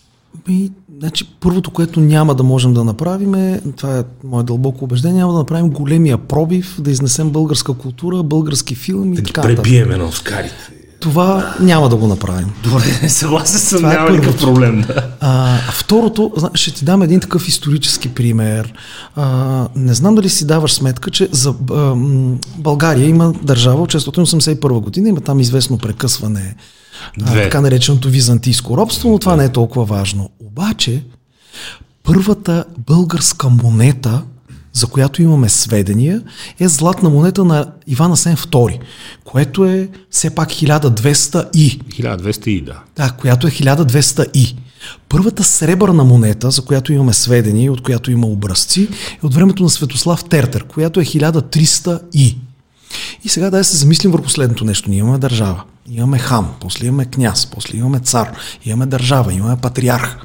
Религия, нямаме монети. църква, нямаме, азбука. Нямаме монети. В България всички плащат с чужди монети, гръцки монети, номизми, аспри, няма значение, но плащат с такива работи. Тоест, имало една държава, замисли се върху едно друго нещо. А, големия великия цар Симеон Велики, дето си го татуират сега всички България на три морета.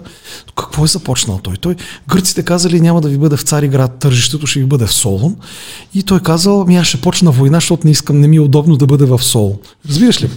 И сега върху тия двата неща се замисли. Ние каква самостоятелна държава и каква самостоятелна култура сме имали, дето твърдим черноризец, скрабари, не знам си какво, при положение, че нямаме собствени пари и при положение, че нямаме собствена търговска политика, защото някой може да ни измести тържището и на нас да ни пропадне цялата тая търговия. Разбираш ли ме? Тоест България винаги е била много ми е тъжно да, да, да го кажем така, но тя винаги е била някакъв сателитен придатък. Функция, когато е била функция велика... на процесите в големите економики. Културен придатък, разбираш ли ме? Защото всички цивилизовани хора са говорили на гръцки, а, монетите, които са в обращение, ти си длъжен да знаеш стоиността им на гръцките пари, не на българските пари, разбираш ли ме? Ли, то е малко е далеч едно от друго, едното е материално, другото не, но то е същото сега с езика и така нататък. С Съветския, да се оправиш. С Съветския съюз беше същото, с руския, който се учеше в Русия и всякакви други такива неща неща, петъчния, а, как се казва, петъчните, петъчните дни и така. Тоест, нищо необичайно няма да се случи за България. Тя ще бъде в положението, което обичайно е била. По-дълго време в своята история тя е била а, автономен придатък към Византийската империя, защото, виж, представи, че ти си византийски император. Функция на външни имперски събития, да кажем така. Нали, да, да, там плащат с наши пари. А, какво става в България? А, там всички образовани хора говорят английски. Разбираш ли ме? Или всички образовани хора говорят руски и са завършили МГИО, Московски государствена, економически и така нататък. Разбираш ме? Тоест, това, което ще се случи в България, ние по-скоро в момента сме безтегловност, ние не трябва да се заблуждаваме, че сме в, в че, че, сега е в момент някакъв нашен културен или какъвто и да е суверенитет. Не, ние по-скоро сме в безтегловност, което не знаем къде сме. Приориентирахме се от руско, руското дво, български и руски билингва към, руски, е, към български и английски билингва. И в момента културно, нали, ако парите ги сложим и, или езика го сложим и така нататък, ние ще, там ще сме си. Какво да направим? В смисъл, нищо друго не може да направим. И това, което може да се случи, най-доброто, което може да се случи за бранша ти говоря, за бранша. Нали, защото виж, телевизията, не да забравяш, българската национална телевизия и така нататък, тя има златен период и то е времето на Иван Славков. Това е когато зетя на човека, който разпределя парите, е казал, ти отиваш там ще дадем мини пари, защото за нас. Не да забравяш Ленин. Преди телевизията Ленин каза, сега за нас най-важното изкуство е киното. Защо? Защото киното промива мозъци. От киното се разбрахме, че излишните зрители отиват към телевизията. В момента, в който телевизията престане да бъде идеологически инструмент или инструмент за управление, т.е. А, тя не произвежда достатъчно принадена стойност. Разбираш какво искам да ти кажа? В смисъл, в един момент тя ще спре да произвежда тази принадена стойност, защото принадената стойност ще отива при Netflix заради огромните възможности на Netflix да произвежда принадена стойност. Тоест, телевизията трябва да се дотира, както става с вестниците. Хората спряха да си купуват книжно тяло вестник. Вестника не може да се издържа само от реклама и трябва да бъде дотиран. Тоест съществуването на вестника в целия български вестникарски пазар е на този принцип. От времето, когато ВАД се изтеглиха от, от България... Печеливш стана бизнес, който трябва да бъде издържан. Но той е бил много печелив, защото аз лично си спомня времето, когато хората Беше. чакаха демокрация. Аз лично съм живял Беше. на латинка и ходех на плиска, за да си взема утрешния вестник в 8 часа вечерта. Аз съм учил в средно образование журналистика в паралелка, която беше меценатски проект на пресгрупа 168 часа и ходех всеки ден в редакцията на пресгрупата да се уча. Благодаря още веднъж за тази възможност, че съм имал. Положението беше свирепо тогава. Да. И като влияние, като приходи, като бизнес модел, свирепо, свирепо. Да, и хората, които са били наистина много големи журналисти, те и в момента са също толкова големи журналисти, но техните вестници и техните ста... Ако е, много е скептично това, което ти казвам, но ние трябва да мислим за ние, хората, които произвеждат телевизионно съдържание в този му вид, трябва да мислим за себе си като ни за застаряващи. Дай Боже да не станем впиянчани, защото много от тях се впиянчиха, впиянчани вестникарски журналисти, вестникари. Разбираш ли ме? И за съжаление, аз поне не съм видял как става смисъл Евала, подкаст, интернет, YouTube и всичко останало. Обаче начина по който това нещо само, проучвал съм партньорската програма на YouTube. Тя освен, че е много, може би слави клашера, наистина може да се издържа. Какво бяха? А, да се издържа, може и да може. Да, да, аз ги... Зависи колко от абонатите му Нищо интересно не е. Нищо интересно не е. При мен е хоби и правило, защото мога да си го позволя. Не, искам да ти кажа, аз, Но, аз много мислих, исках нещо, да ти което да живееш. Не. Ничия земя, ничия земя има 70-80 хиляди абонати и а, 20 и няколко милиона гледания. Опитвал съм се да ги сметна в пари, може да си плащаме найема на офиса. С това, което се получаваме на месец, можем да си, нали, изваждайки новата продукция, а, бихме могли да си плащаме офиса и офис консумативите. Но това не може да издържа една малко по-голяма структура. Разбираш ме? Така че безпътица е в изве... голяма степен на безпътица, а специално в кинопроизводството смятам, че тези, които се насочиха към смисъл, казус Ню Бояна, дори сега в момента гледам американски продукции в студията в Герман, които идват. В смисъл превръщането в сравнително ефтини подизпълнители също. Виж, ще го кажа по този начин. Мерцедес няма да се сглобява в България. Но може някъде край Пловдив да се произвеждат машинките, които вдигат стъклата на предните врати доста не компоненти за Мерцедес добре, произвеждаме, да. Да, да, да, не споря за това. И Говори за подизпълнение. Ако си дадем, значи, ако, ако забравим за това, че ще спечелим Оскар, ако забравим за това, че ще отидем на фестивал и всички ще ни паднат в краката, ако забравим за идеята да вземем златен лъв, въпреки че ние имаме сребърен май, ако не ме лъжа паметта, Георги Дилгеров има сребърен лъв, ако забравим, които се раздават по политически причини, все пак да не забравяме, тогава, ако забравим тези неща и гледаме на себе си като на занаячи И ако се опитваме в, с парите, които изкарваме от занаячийските си умения, т.е. предлагайки наемнически услуги на западни продукции, с тези пари да произвеждаме местна продукция, мисля, че това би могло да стане. Казахте, другия вариант е всички, които произвеждат съдържание да се обединят под някаква форма и да започват да предлагат съдържание както на българите в чужбина, което е трудно за монетизиране, така и на българите в, а, българите в България, извинявай, така и на българите в чужбина, което на мен ми се струва, колкото и парадоксално да звучи, по-лесно да бъде монетизирано. Защото представиш, че има една платформа, която само през нея може да гледаш българско, българоязична а, а, телевизия в Штатите. Не е невъзможно. Нетера в момента е такава. Според мен има един трети вариант, който е за... Кажи бе, знаеш ли от кога го чакам?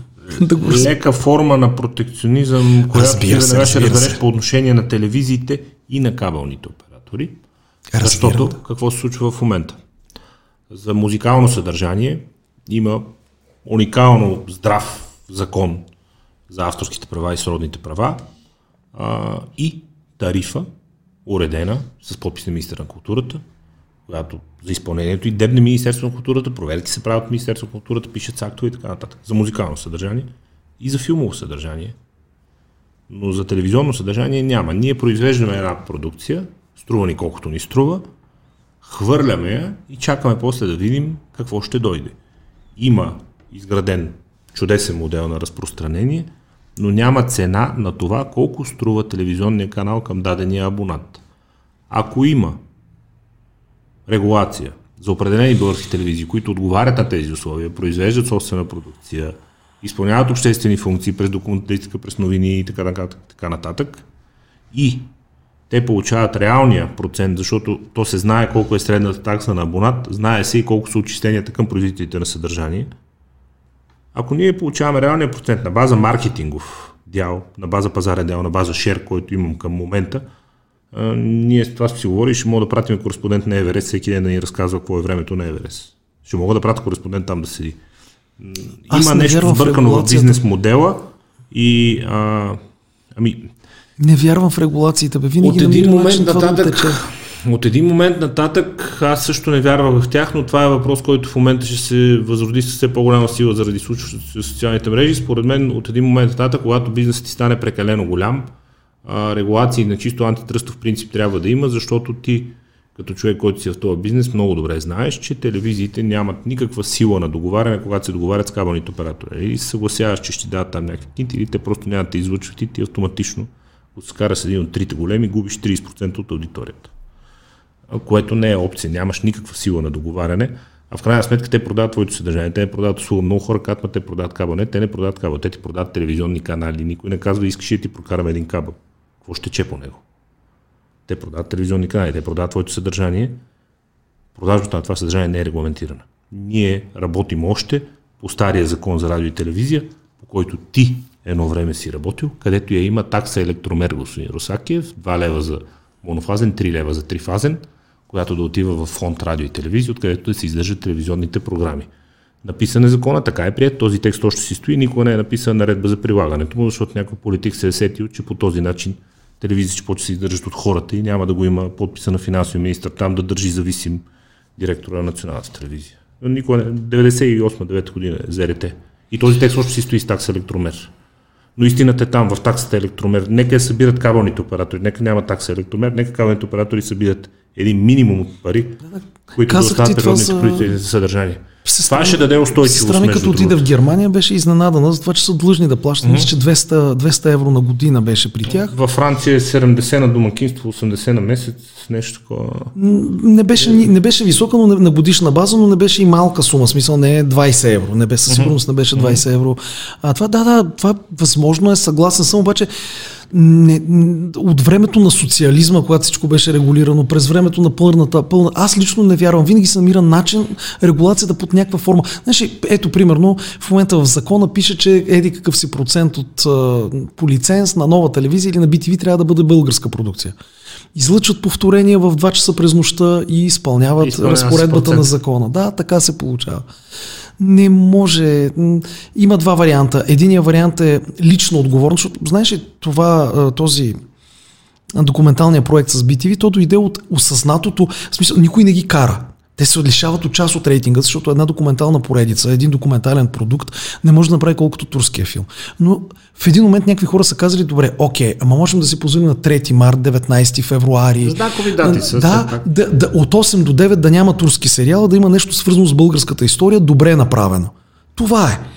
А е, колкото и да е, е така м- алтруистично, вярвам. Е, Единия вариант е хората просто да осъзнаят, нали, водили сме се дори с някои от шефове, сегашните шефове, не искам с имена, но с някои от шефове, аз, им казвам, «Ма, вие не разбирате ли това, че сте първа или втора телевизия, без вие да го искате, без да ви го пише в лиценза, това нещо ви прави национално отговорни и ви прави обществено отговорни. Задължава ми. Нобилита с облигата на латински. Благородството задължава. Разбираш ли ме?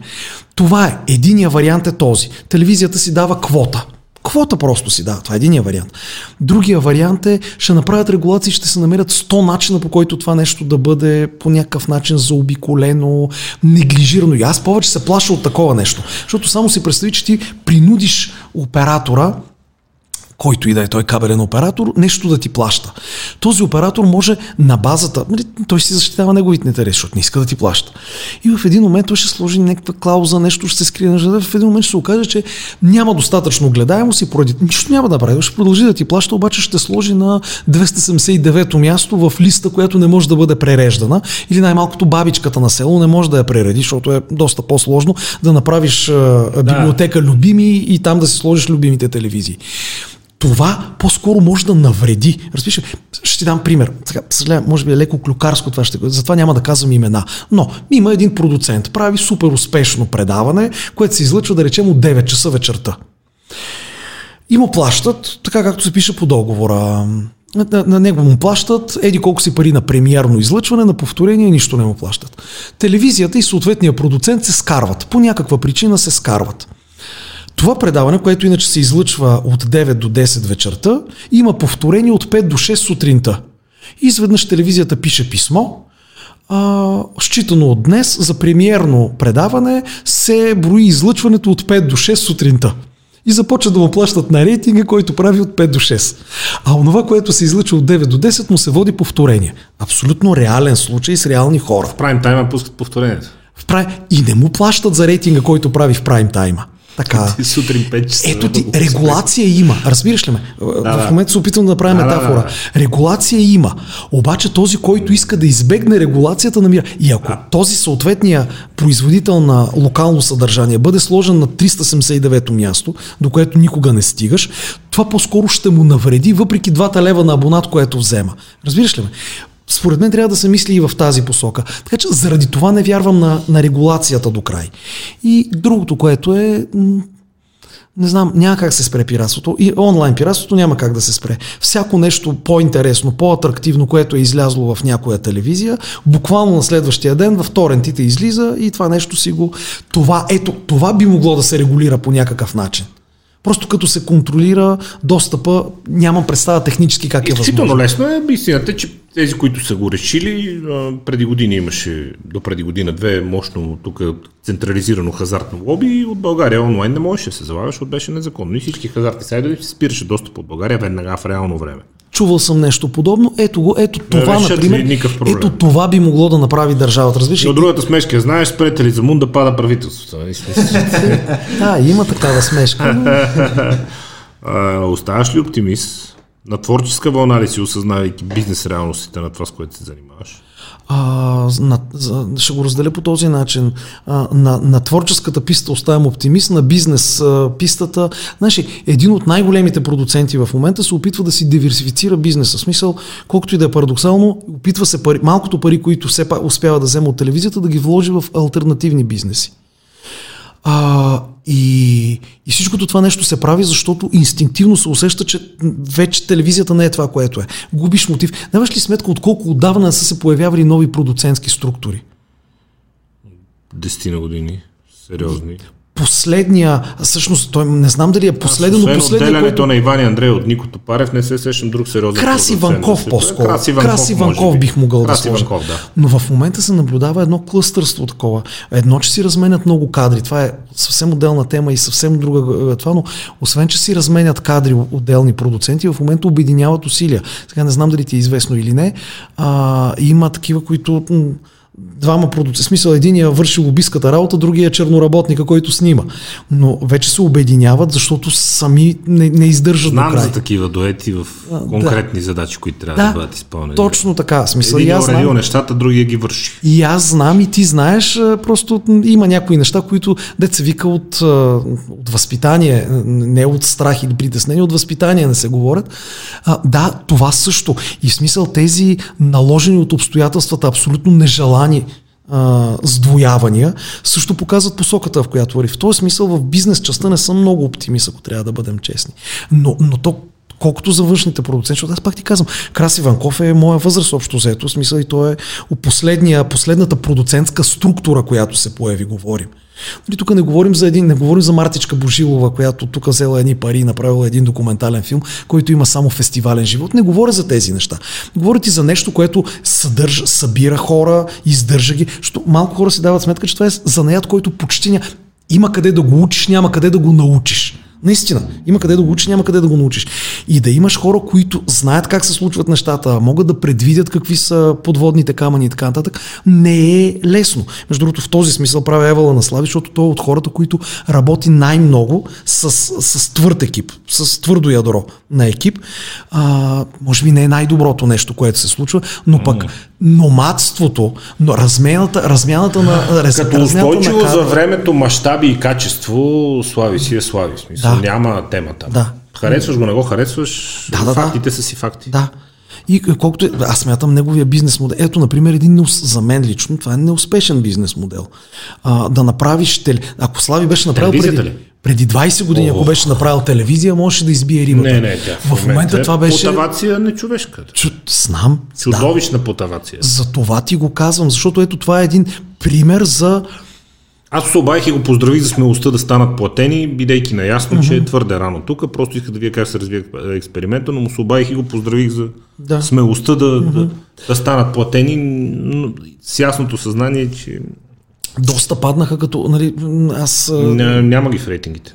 А, не е така. В смисъл, аз а, е, източника, ми, е, източника ми е... Да. Откакто станаха платени, да кажем, разликата е много голяма. Окей, и аз малко да, крайно се да, изразих. Да, да. Но в крайна сметка, в крайна сметка, нали, техния, той модел, ако беше само телевизионен, можехме да го критикуваме. Той все пак не е само телевизионен този модел. Те с платените си абонаменти си направиха една... А, платиха им, вместо да си платят за социология, им платиха за социология. Може би се да чака го на дълга писта, ако някой ден минат избори, влезат в парламент, тя като партийна телевизия, тогава квази партийна, от партийната субсидия по модела на Не Социалистическата партия на Волен Сидоров, като партийна телевизия да си функционира и да се издържа с парите от субсидията, което пак е Не, не, от една страна е това, но на съвсем... на бизнес така- модел за работа с държавни пари. Нали? Натрупаш популярност през телевизия, да. влизаш в политиката, после взимаш една субсидия от там, субсидия от там, почваш да издържаш това, което Точно така, да. Освен това, нека да си даваме сметка, че това не е в истинския смисъл на думата телевизия, защото оригиналната и програма е не е от в 5 истинския часа, от 5 до 11 е телевизия. Да, и Даже не знам уикенда дали няма от нищо, 5 да. и уикенда няма нищо. А това не е в истинския смисъл. Е, това е, например, един... Не искам епитети да слагам, обаче е така леко, леко ре, ретро мислене. Да направиш кабелна телевизия в 2021 година. Защото ако беше 2000-та година, 2006-та да беше, да речем, тогава, когато на Слави... Стига, Ако Слави време, по това, когато беше репресиран и с... Не, тогава според мен той не е имал достатъчно пари, но примерно по времето, когато му гостуваха Горбачов и Лех Валенса, ако тогава той беше направил собствена телевизия и беше отделил в собствен телевизионен канал, тогава можеше да има доста сериозен успех. Чувал съм интересни неща за паричните потоци по времето на БНТ и с единствена телевизия тогава и рекламните пари, кои, парите, които се харчали за реклама тогава, така че не мисля, че е било до финансови възможности, по-скоро до дълновидност и ако си спомняш едно време взимането на лиценз не беше като сега. Да. Сега режима, режима е позволителен. Да, тогава той е уведомителен, така е. Да, сега малко отидеш, струпаш им една папка документи, те няма какво правят. Спомняш Гого Лозанов се реши да подаде оставка, само и само да не подпише за Пик ТВ, защото те си отидаха с всички документи, човек си има някакъв морален кейс с тях и понеже му оставаха два месеца до края на мандата, реши да подаде оставка, но да не го подписа това нещо, защото той няма избор. Когато да, знам, че струпат пред него уведомителен, документите, той няма избор. Няма да те питам за бъдещи творчески планове. Обещавам. Не, а, виж, а, аз ти казах какво си мечтая. Аз си мечтая а, с минимални инвестиции, само че телевизиите не искат да правят така. Според мен а, има златен фонд на Българското национално радио. И в него можеш да извадиш гласа, като почнеш от Георги Димитров, но можеш да извадиш това. И можеш да чуеш някакви неща. Обикновено, знаеш колко смешно се случва, някой умре и а, да, да не се случва, някой умре и казва, абе вие той сте го снимали, дайте материал за него. И това е едно от нещата, които телевизиите разбираш, бягайки, бягайки на къса писта. Представи си, примерно Вера Мутавчева, тя умря отдавна, но си представи, че една телевизия беше взела 3 часа интервю от Вера Мутавчева, беше излъчила един час епизод, нека да е в негледаемо време, но има златен фонд на едни хора, които рано или късно, защото нали, ако, ако, ако Моето мнение е, че трябва да спрат да говорят експертите, трябва да спрат да говорят, защото в България, да, дори за корона кризата, пускаш и гледаш някакъв 29 годишен човек, който отдолу е изписано а, специалист по управление на кризи. И ти го гледаш този човек и се чудиш колко кризи е преживял, Е, Вече да се не научи мислиш- да ги управлява. Да. а и да се научи да ги управлява. Да, а, а, а, моето мнение е, че относително близо е времето, в което ще сетим приказката. Приказката тая, къ- дето царя заповядал да се избият възрастните хора. Помниш ли я? Помниш как свършва? Той го скрил под мазето, дава му в копанката на прасето, па той, когато станала суша, казал, разровете мравуняците, там ще намерите зърно за посев. Разбираш ли? Да. този глас, това говорене, разбираш, ли, нали, аз не съм идиот, знам, че на всяко действие има равно по сила, обратно посока противодействие. И като вземем късния Кеворкян, където говореха само такива хора, и където мълчеше дълго време, примерно академик Антон Дончев, сега никой не дава думата на Антон Дончев. И този баланс на мене ми липсва по телевизиите. Просто ми липсва. А той не струва пари. Нали знаеш, че едно такова нещо, то не струва пари. Значи, ако си вземеш предаването един за друг по нова телевизия и видиш колко хора работят за него и колко струва. И ако вземеш едно интервю, ще, ще ти кажа за Антон Дончев не за друго, защото от едно интервю, което съм правил в него, излезе следното. Антон Дончев, който е автор на сказания за Самуил и всякакви такива работи, никога не е ходил на Преспа. Преспанското езеро и острова Свети Ахил. Никога не е ходил. Колко ще струва на една телевизия да вземе Антон Дончев, да го ще спрат в Солун? Ще спрат Сол. Кой ще го гледа ли ме питаш? Колко да струва 200-300 лева в едната посока? Това се опитвам да ти кажа. Под 1000 евро ще струва цялата продукция за това нещо. Разбира се, ти няма да направиш едно предаване, защото него малко хора ще го гледат, никой няма да го гледа. Но като извадиш 15 минути, които да пуснеш, да речем, в а, неделята на нова, ако извадиш 4 минути, които да пуснеш в сутрешния блок, ако избереш едно предаване, където в два части да пуснеш това пътуване, смисъл пътуване към миналото, към историята, към така нататък. А като го направиш това нещо и го разхвърляш в цялата си програма, не го затваряш в едно само предаване, от една страна ще си изпълнил обществената си функция, от друга страна много хора ще ти кажат евала, защото там ще чуеш 5-6 мъдри приказки. Ще кажеш, ей, други пък ще кажат, ей, много красиво напресва, бе, дай да отидем там. Може и това да си кажат, разбираш ли? Да. Ето едно такова нещо да се опита да направи телевизията. С малко пари да изпълни обществената си функция и малко да разнообрази. Защото мен ми идва в повече. Ти каза черешката на тортата, обаче то е черешката на тортата Хавай 5.0. Имаше един ден, в който нова телевизия излъчи черешката на тортата и след нея кошмари в кухнята. Разбираш, бе, това е Или Hell's Kitchen. или Hell's Kitchen и тези неща. Става Разбира се, че трябва да има Hell's Kitchen, ама плати си данъка обществено, не, не знам, данъка Сорат си плати, разбираш, ме за това се опитвам да ти кажа. И съм абсолютно убеден, че ако не гледаемостта, то поне уважението към телевизиите ще се повиши, ако започнат да правят такива неща. Така мисля. Освен това, това е без пари, повярвай ми, това е без пари. А какво има да ми вярваш? Нали? Ти можеш да си сметнеш колко пътува една, колко струва една нощувка в соло, защото той е възрастен и не може да пътува цялото разстояние. След това още една нощувка в Преспа, мога да ти кажа, 40 евро е двойна стая. Там има един единствен хотел и струва 40 евро на вечер, ако не се пазариш. Това, това, са, това са, другото ти е бензин и каквото изядеш. И това нещо ти става велик филм просто, а когато, не дай си Боже, то ще се случи, скоро умре Антон Дончев, ти имаш златния фонд от мъдростите на Антон Дончев. Примерно Антон Дончев. 30 години след като си почнал се занимаваш с телевизия, с каква страст говориш за цялото нещо. Очаквал ли си го? Ми,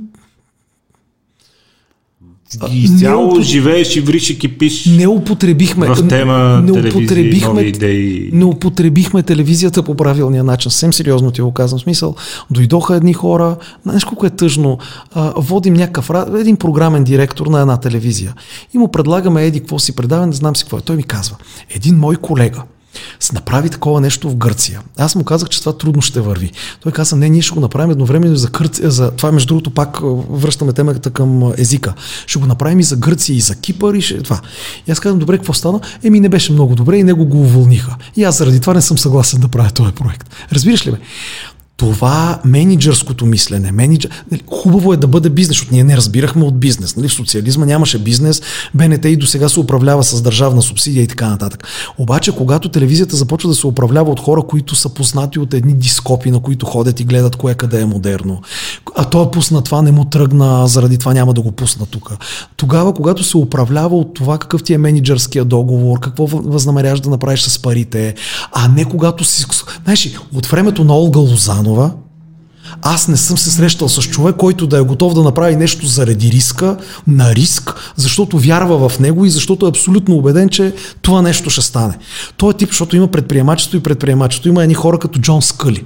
Седи и смята и почти довежда Apple до фалит. И има и хора като Стив Джобс, който казва, бе, каква социология ще им прави на тия хора? Бе, те не знаят какво искат, Преди аз да им го дам. преди аз да им го дам. Ето, разбираш ли ме? Това го няма. Може би го е имало в БНТ по времето на това. Пак ти казвам, Олга Лозанова в нова телевизия имаше точно този стил. Въпреки, че е съвсем различна като темперамент, може би подкрепена от Албърт Парсънс, Светла Василева също беше склонна на някакви рискове Да. и на някакви експерименти. Ето, виж ги тези имена. И ми кажи рисковете, които направи Вики Политова, да речем. Не, не- нищо, не искам това нещо специално. Да, е, като го режете, не ми изрязвайте това уточнение. Да, Има хора акцентират върху финансовата рамка, финансовата Точно така, да. сериозните Разбираш договори, всичко Но- да е вързан поп, нали? Това... Телевизията малко или много е и емоция, бе, човек. В смисъл, Копола нямаше да е Копола, ако не беше фалирал, снимайки Апокалипсис сега. Ако си беше седял да си спа трапачките, никога нямаше да бъде Копола, който е в момента. Той е Копола, разбираш ли? Просто нямаше да бъде. В подкрепа на това, което каза за Джобс, той Хенри Форд това казва. И каза, ако съм ги питал хората какво искат, те ще ми Да. кажат по-мо- по-мощен кон. В смисъл, те... Следи хората какво искат. Те ще ми кажат по-як кон, нали? Ми тегли по-бързо каруцата. Няма ми кажат, искам кола. Чел ли си Няма да ги питам хората. биографията на Айзакс? Не му знам, не се сещам първото му име, но Айзакс му е второто. Биографията на Стив Джобс от Айзакс, който той самия го е Ами, Аз най-вероятно нея съм чел. Да. А, и сега ще ти кажа, значи, ясно ти е, Джон Скъли докъде е довел, ако искаш да свършваме. Да, не, не, не. Джон Скъли докъде е довел Apple, това е ясно. Така, идва Стив Джобс и ги пита какво правите. И те казват правим това, правим това, правим това. И се оказа, че има 200 и кусор продукта. Така, кой ви е топ продукта? Еми най-добре върви, това е така. Стив Джобс, според биографията на Айзакс, драска, нали, той е на компютър, може да провери как му беше първото име, прави, а, прави а, един кръст. И казва, тук са потребителската техника, тук е професионалната техника. Ще произвеждаме един лаптоп и един а, настолен компютър в потребителския сегмент и същите две неща в това. Маха 200 продукта, с което Apple е загубила соратя си, ма наистина е загубила лицето си и а, не тръгват всички продукти, тръгва iMac обаче. Този, не знам дали го помните, не знам ти дали го помниш. iMac е, А, да. Всичко в едно, едно мониторче, всичко е зелен, вътре, зелен, да. червен, жълт и не си спомням какъв беше четвъртият цвят. Прилича на телевизор юност. Така, това, точно така е, да. Но това е. В момента телевизиите са като Apple по времето на Джон Скъли. Произвеждат и Всичко това, да произвеждат и това, произвеждат. Колкото и да е идиотско, колкото и да е губила нова телевизия от това, това беше Big Brother TV. И всички знаеха, че Big Brother може да гледаме само по нова телевизия. Разбираш ли ме? Тоест, въпреки всичко имаше някакъв фокус. Ако ми кажеш къде е фокуса в програмата на нова телевизия в момента, ако ми кажеш къде е фокуса в програмата на BTV, защото аз не ги виждам. Аз знам, този сезон ще има това. Но в тази програма няма А фокус. това е за 3-4 Разбираш ли? месеца. Следващия сезон няма да го Това има. се е опитвам да ти кажа. И тук идва въпроса на Стив Джобс, който поема компанията от Джон Скъли. Кой ви е топ продукта? Кой ви е флагмана на компанията? Ми фермата върви добре, Ми, разбираш ли? То кога ще има? Пак, ма тя скъпо излиза, ма да правим ли нов Ето, виждаш ли колко е простичко. И, и то не е... Ние сега да го измисляме. То се е случило преди 20 години, се е случило в Америка. Тоест вече можем да видим... И между другото, ако ти прави впечатление на къде я води... А... Подскажете ми. А, сегашния, а, сегашното CEO. На кое? Тим Кук. На къде води А. Тим Кук Apple, той води в другата посока. Не знам дали знаеш, че а, Стив Джобс е казал, аз не мога ли да стигна с ръката си до всяка една точка на телефона, този телефон го изхвърляме. Ако аз имам нужда от стило, значи не ми е достатъчно качествен екрана и имам нужда от допълнително. Това са все цитати от същата тази биография, разбираш? Apple върви и не случайно вре, времето вече, защото той имаше няколко големи удара, Тим Кук, компанията финансово седи много добре, но тя вече не онзи технологичен лидер, който беше. Нали, Джон Скали все пак е управлявал колко? 12 години или не си спомням колко Доста години. са, от средата на Да. 80-те до почти до, Да. до новата. До новия това е, век. защо, и ти ми каза за Старс, разбираш ме, а какво прави Стив Джобс докато си почива от Apple? Помниш ли какво прави? Прави Pixar. Pixar. Прави Pixar. И прави играта на играчките. Разбираш ли ме? Преди да ги купят Time Warner и така, не Time Warner, Disney ги купиха, извинявай. Преди да ги купят Disney. Разбираш ли ме? Което също се прави с страст. А когато седнем да смятаме, това миналата година направил този резултат, ще го повторим, това така, това така, това така, и, и ти зейват, просто в буквалния смисъл ти зеймат про- програмните дупки. Имаш ли страст за- за друго, освен за телевизията? Мисля ли си, ако някой ден не се занимава с телевизия, къде мога да насочиш тази енергия, която строи и извира от тебе? Винаги съм искал да пиша роман. Той ми е в главата, няма време да го напиша. И ще ти кажа, ето, също ще ти кажа какво си мисля аз, разбира се. А, нали, ние имаме големи романи, много хубави романи, имаме много такива неща, имаме. И онова, което ги обединява, е, че тези романи са родови саги. Такъв е железния светилник. В известна степен такова е дори подигото. Защото Подигото, в да. подигото той е класически да. семейен роман. Да. Защото той започва чурбаджима. Да ти кажа ли една смешка? Тютюн, ако щеш. Тютюн, да. Опитвам се, но ще ти кажа смешката. Опитвам се да чета а, подигото на сина ми а, на плажа и аз му чета и да, да, четем за лозницата, не знам си какво и той и, и продължавам нататък. Дубай, Дубай Марка седеше невегата, невестата му еди, което той каза, тати, Дубай като държавата ли? Е Дубай Марка седеше. Това е просто една смешка. А, това са, а, а, даваш ли си сметка, че ние нямаме нито филм, нито книга, която да разказва, представи си, една семейна история, която е започнала малко преди 9 септември 1944 година. С всичките тия. Имаме партизански романи, но нямаме семейна история на тази тема. Не, не, представи си това нещо. Представи си едно семейство, което минава през 50-те и 60-те години. Това, това е големи успех на турските филми, защото хората си мислят листопад Али Раза, ама всъщност листопад разказва три поколения и технологичната промяна на Турция от аграрна към индустриална, как се отразява? Ние това нещо го нямаме. Нито като филм, нито като роман го нямаме. Нямаме го. Напиши го. Следващото нещо, което нямаме и което аз мятам, че а, следващото нещо, това е възродителния процес. Значи, ако има нещо, което определя историята на България през последните 30 години, това е възродителния процес. Защото ако нямаше възродителен процес, може би нямаше да падне Тодор Живков. И голямата екскурзия след. И голямата екскурзия. Но ако нямаше този възродителен процес, нямаше да има ДПС и нямаше да има целият този мод. Аз не слагам етикети добър, Да, лош да, да, да, такъв. да. Възродителният процес, значи по същия начин, по който отказа от Македония решава, определя, в истинския смисъл на думата, определя българската история между 1918, когато свършва първо. В принцип Македония, цялата българска история след освобождението определя Македония. Илинденско преображенско възстание, Първа световна война, но след като ние се отказваме от Македония, защото отказа от Македония по времето на Стамбулийския е равностоен на възродителния процес, македонците, които оттам идват тук, ВМРО, разстрелите, септемврийско възстание 23-та година и всичко останало, както Македония пре- определя българската история между 18-та и 44-та, по същия начин възродителния процес определя българската история между 86-та-7, когато започва, Да. до сега, включително и до момента. Включително до момента. Това е нито е анализирано достатъчно, но то не може да го анализираш аналитично. Трябва да напишеш, трябва да мине през човешка история. Има емоция. Ами, отнесени от вихара, дед говорихме, отнесени от вихара. Ма обичали ли са Ред Бътлър, Ред Бътлър и Скарлет Охара? Ма имало гражданска... Да, Да, има гражданска война. Разказали сме гражданската война. Също е с подигото. Но тя влиза в любовната история. Точно, Той ама- 12 ама години подигото- робство, общо Да. взето е пак Да, ама виж, през по- личната история. Виж подигото, бе, човек. Всички казват подигото било Бойчо Огнянов и Радо Госпожина. Не, в подигото много хора пропускат, че има любов между доктор Соколов, който е българин, и Бейовицата.